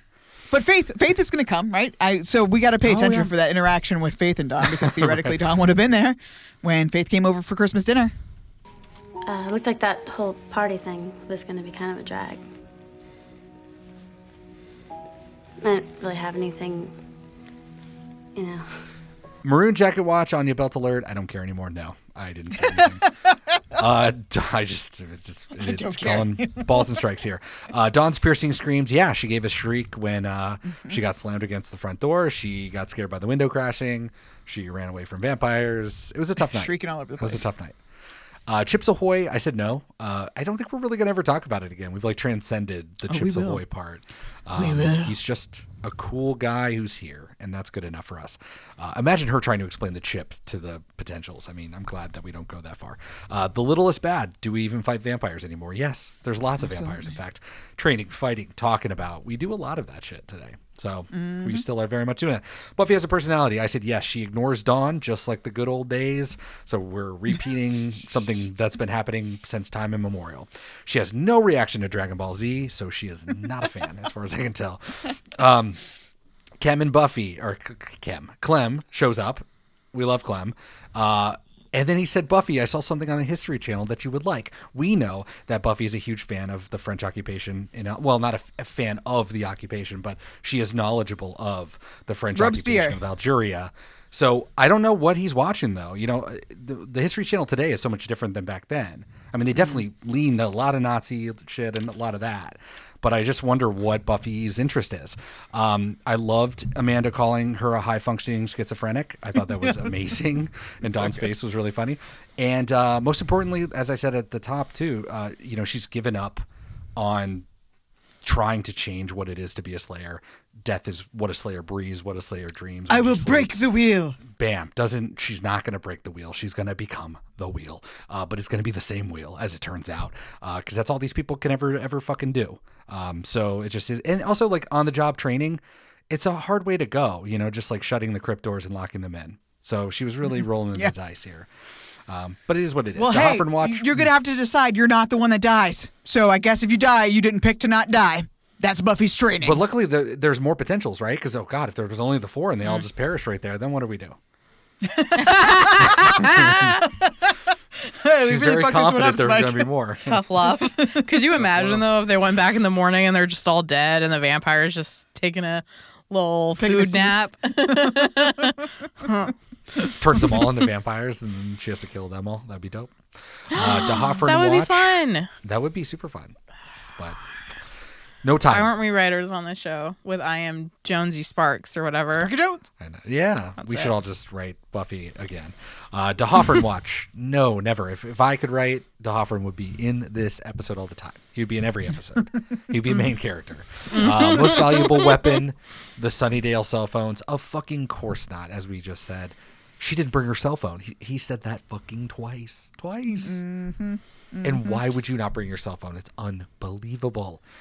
Michael Wicca Amy Gothwatch. No, Willow did magic, bad magic, but no outsiders did magic as far as I could tell. So, and there wasn't any goths that I could clock. So that's a no. Um, there's too many damn kids in the Summers house. I said God, yes, but it's not as full as it kind of was because we've lost some of our people inexplicably. And I feel like it's going to get more full, obviously, yes. with Faith coming and, and the girl from China. By the way, is Willow okay? I said no, but I said Willow the person, maybe. I kind of don't care. She's doing locator spells again. She loves Dawn. She wants the best for her, yada, yada.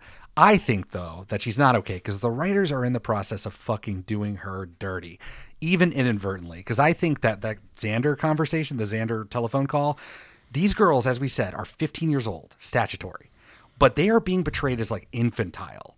Like mm-hmm. boys being mean, it means that they like you. Completely ransacking the house, like doing all this kind of stuff, uh, spying on boys in the shower.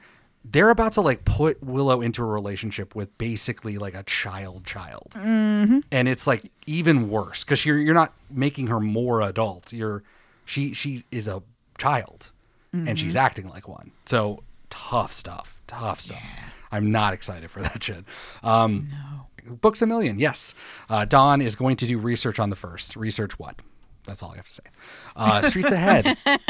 yeah, kind of. Um, I mean, just to be charitable, like the streets that Dawn was walking in front of when she ran in, into Amanda, that was new. The crypt looked new. I mean, it's obviously just the same set, rejiggered, but you know, Yeah. it is what it is. And then Giles' biggest KO, I said, yeah, he's using his newfound potential wealth, maybe the council back pay finally cleared for him, to fly to China to pick up young girls.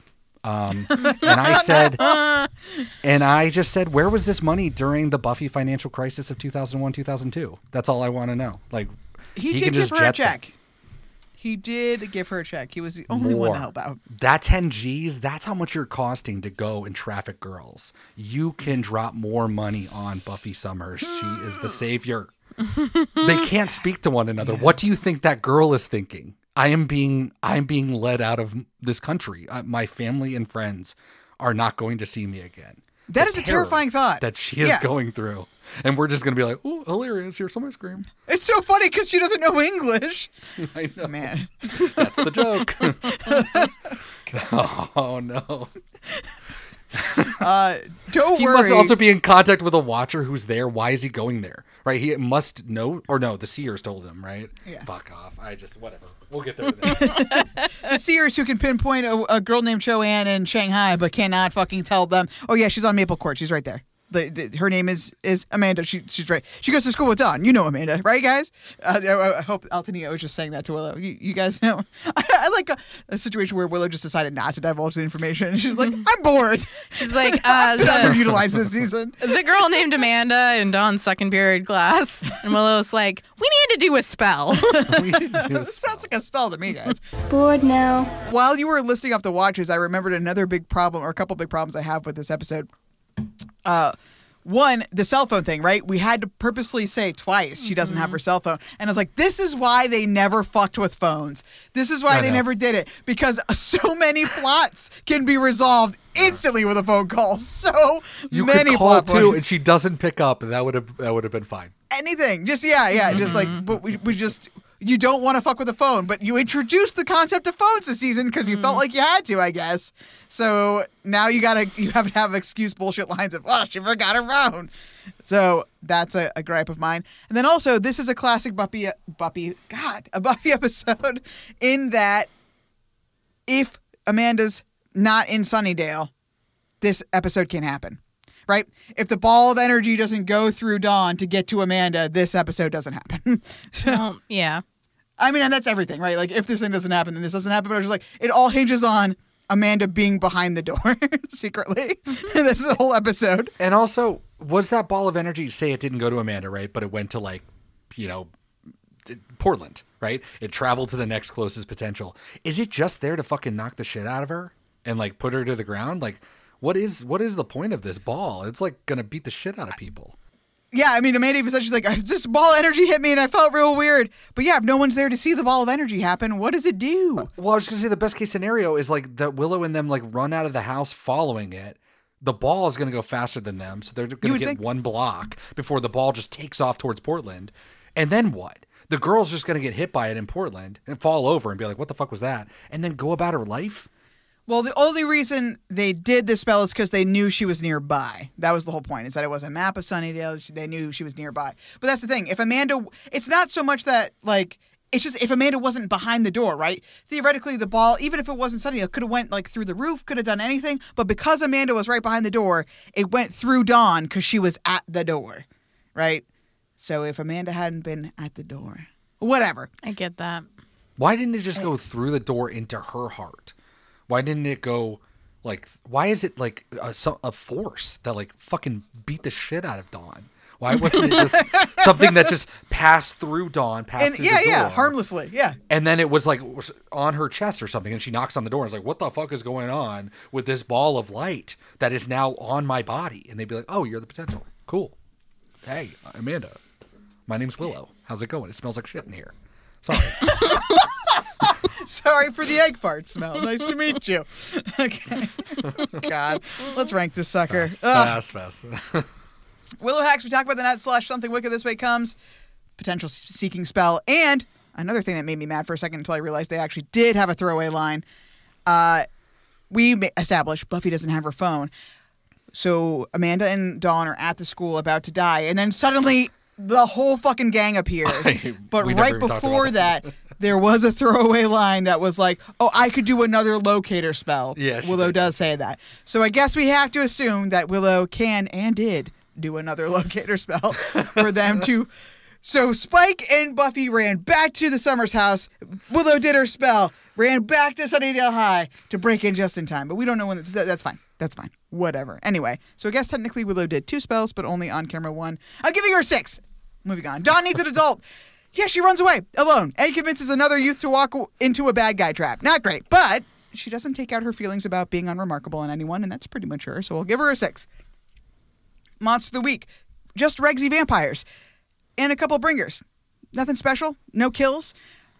And that one Regsy vampire, the Sunnydale High one, is the dumbest fucking vampire that's ever been on the show. Not only does he stay voluntarily trapped in Sunnydale High School for reasons, but did you see? He just like stands in the classroom with these like he does a T-Rex arm. It's so he's like, ah, I'm a vampire. I'm going to stand here, then be menacing, then do nothing, and then die in a ball. Like, I, I, I don't know why we had to make him so dumb. Why was he so dumb? And feral, like he didn't speak at all, right? I mean, I mm-hmm. because we didn't want to pay the extra or whatever. That's fine, but like Yeah, he doesn't talk once. It's like he's this weird feral shitty vampire. What did he need to say? I don't know, but I just like terrible. Monster of the Week three, bad. Didn't like it. No one woman should have all that power because Giles wasn't in this episode, so I can't give this episode any help by hi- him being here.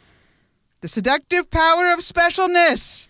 Initially, Dawn tries to stay grounded, saying that maybe the spell is wrong and she wants to keep things on the DL, but she quickly buys into the idea of being a potential because her desperation to be special, to be chosen.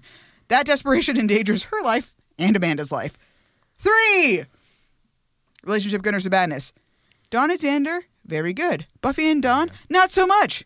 Because Buffy is pretending Dawn doesn't even fucking exist, basically. I've got my new group of pupils. I don't care about you. I don't have time for you. And everyone else is like, you know, just there. Five for relationship goodness or badness. Episode specific. I don't know why, but I'll pay you to talk about Star Wars again. it, was it was like, it was funny. It's a funny line. There's some good funny ones in here. Five out of ten which brings this episode to 28 points in total, 11 of 12 for the season, above last week's showtime, and below Bring On the Night. Not great. I am worried about this season. This is the fourth episode in a row that is not very good. Stacia, where did you rank this episode? Um, I put this at 131 out of 134. That is what I'm talking about. This is a sinking ship. uh, it is below Ted, Go Fish, and Some Assembly Required, all from season two. I'm really surprised those are that low on your list. Why? Because you like those Yeah. episodes. I mean, not really. Fair enough.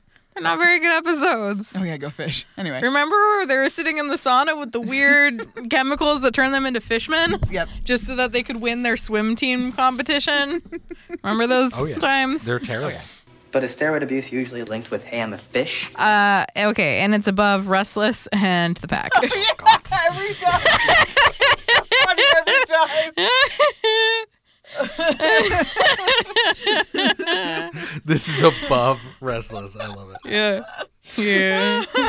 Yeah. I put it above Restless because of that speech Xander gives at the end. Yeah.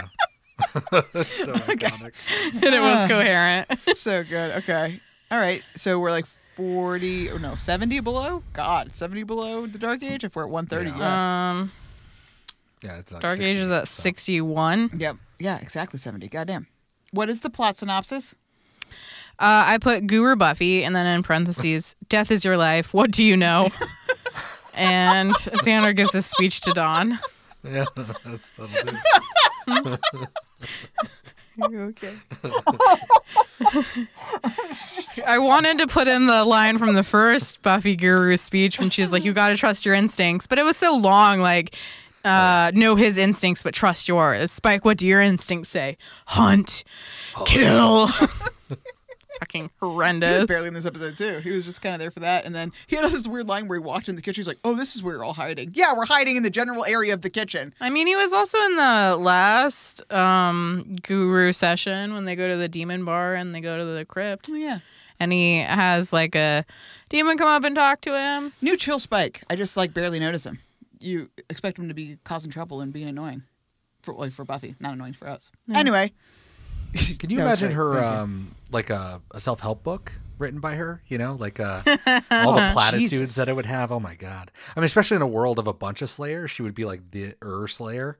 So she could make a lot of money doing that. She doesn't have to become a police officer. She should become a inspirational speaker. Come on. Yes, she should. Absolutely. Yeah, I just wish that she took the Giles. Like, it would be so much more fun if this was season five, where we're doing the crystal stuff, and Buffy like really wants to examine being the Slayer. We get Fool for Love, Spike style teaching. You could do cool shit, like you said. She could break the fucking wheel, but she doesn't. She could break the wheel. Just does whatever this militant fake pseudo philo- whatever. Boo, boo. Danielle. She starts her cult. Her That's cult. it. Her yeah, isn't there like an exercise cult, or wasn't there the one that the Oh my god, I'm not gonna know. The Smallville girl got involved in. There's like the exercise. NXIVM? Yeah. It wasn't exercise. Oh, wasn't there one that was all about it? No, who fucking cares? Dana, where'd you rank It this was like a weird sex cult slash success cult. I was uh, I only have so many numbers left. So my lowest that I could go is 116. And when this episode first started, I was like, shit, I wish I could put this at 137, which is the lowest that I have. And then I wish that I could put every single episode of Angel onto this list and then put this at the bottom of all of those episodes as well. but then it got better and I was like, all right, my next one up from 116 is 91. So it's quite a jump. And I'm like, all right, I can go 91 because for the Dawn stuff and like as I'm watching, and then the potentials came back, and I was like, all right, this is a 116 for sure. But I'm going to be way more generous than you guys. I think the speech is quintessential. I think it's like a bedrock of like who Xander is, and just kind of like one of the major messages of the show. I'm a sucker for that shit. And a lot of the episodes, I mean, a lot of the episodes that are even around this one, um, I pretty much ranked just for very specific instances because the episodes are pretty forgettable, but you're not really going to forget this. So if you were to tell me this episode has this one in it, I want this one to be higher than it really should be. So I only have a couple numbers left, but I went a couple up high, higher than that. So I put it at 68 overall. It's still low, but it's not hmm. 116. I, I just feel like there's going to be something worse coming. There might be. but right above it is the replacement. Uh, right above that is uh, helpless, and then real me. So it's like kind of in that neighborhood. And then um, a bel- or no, sorry, that was a, a above it. So those are better. And then a little bit below it are as you were. Harsh light of day, blood ties. I only have eyes for you, which is a huge mistake. Should be way up, um, as we all agree. But yeah, and then we're down to like the you know witch and uh, school hard. Yeah, so we're down, down. I mean, we're in the seventies, which is pretty average. But you know, what do you do? It was not a good episode. Just a great Yeah. ending. I mean, you like the speech, I get it, and sometimes that can Yeah. really completely change an episode. But I think Yeah, the Dawn stuff was you- great. Generally, yeah. even her going off half half cocked to the school and everything. But Buffy's three gooey speeches were just so so so bad. And that was such a dominant part of the episode too, which is unfortunate. If it was Mhm. more just Dawn hanging out with Amanda, that would have been really Mhm. fun. Like I, everything, I loved it when she gave up the power. Exactly what Xander was saying too. I liked mm-hmm. that in while we were watching it. So it wasn't even just him commenting on it. It was like when that happened, I was like, "Fuck yeah, Dawn, let's go." This would have been a good Zeppo episode, except with Dawn as the lead, and you're just seeing Buffy in the background doing her, and seeing Dawn being like rolling her eyes at Buffy, being like, "What do you know?" and then walking away would have been so good. Sorry, It would No, have I- even been parody. Like I just that you're Yeah. absolutely right. That would have been parody because we would have seen it from her eyes, and it would have been Mhm. like, "Oh, you gotta be death is me." I mean, it would be like making fun of Buffy in Mhm. this moment. Oh fuck. That is such a better way to do this because then you can really swallow her stupid fucking platitudes that we've already done twice over. So it's like we already know it's Mhm. stupid. Oh damn, you're so right. Fuck. I I like that, but I don't know. I also just we could have played it straight, but still focused more on Dawn, like really kind of taking that in because I think what you know Xander this the whole speech, the whole point of it, I think it's true. She did give over the power and not in a like a shitty begrudging way. She just like yeah, no, this it's not for me, it's for you. You know, Mhm. that's a huge, mature, really cool way to handle a situation. And like, if Dawn, I don't think Dawn thinks that Buffy is annoying, actually, in this moment. I think she really wants to be a part of it. She's desperate to be one of the ones that Buffy's training, and maybe she's drinking the Kool Aid.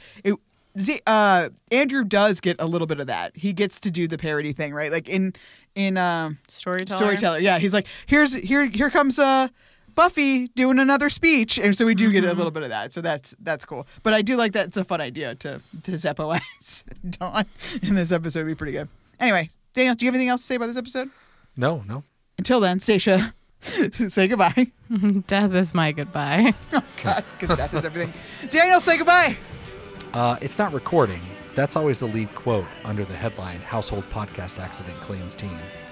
Oh my gosh. I'm glad you said that was so a really good. that's a really Yeah. funny line. Yeah, we could Zeppoize it. We could Yeah. Zeppoize it. See? Uh, thank you so much for listening. Please join us next time for The Killer and Me. I'm nervous.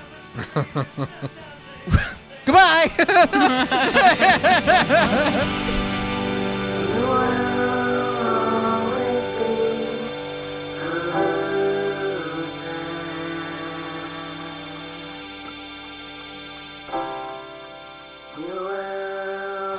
It is starting to get crowded around here. Totally.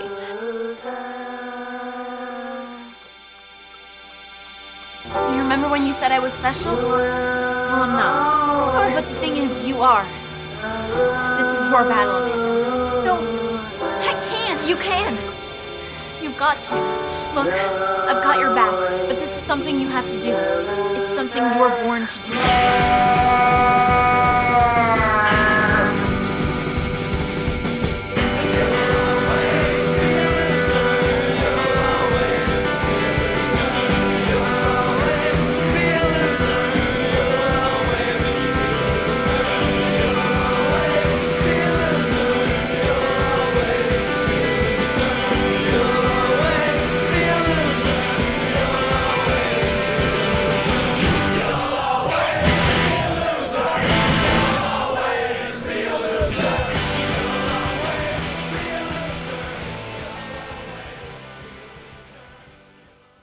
Even mortal enemies. Well, them with the. And that leads to no good. Absolutely no good. And much confusion. And then it's over. Absolutely, seriously, definitely over. And that's confusing too, the over part, which it is. Over.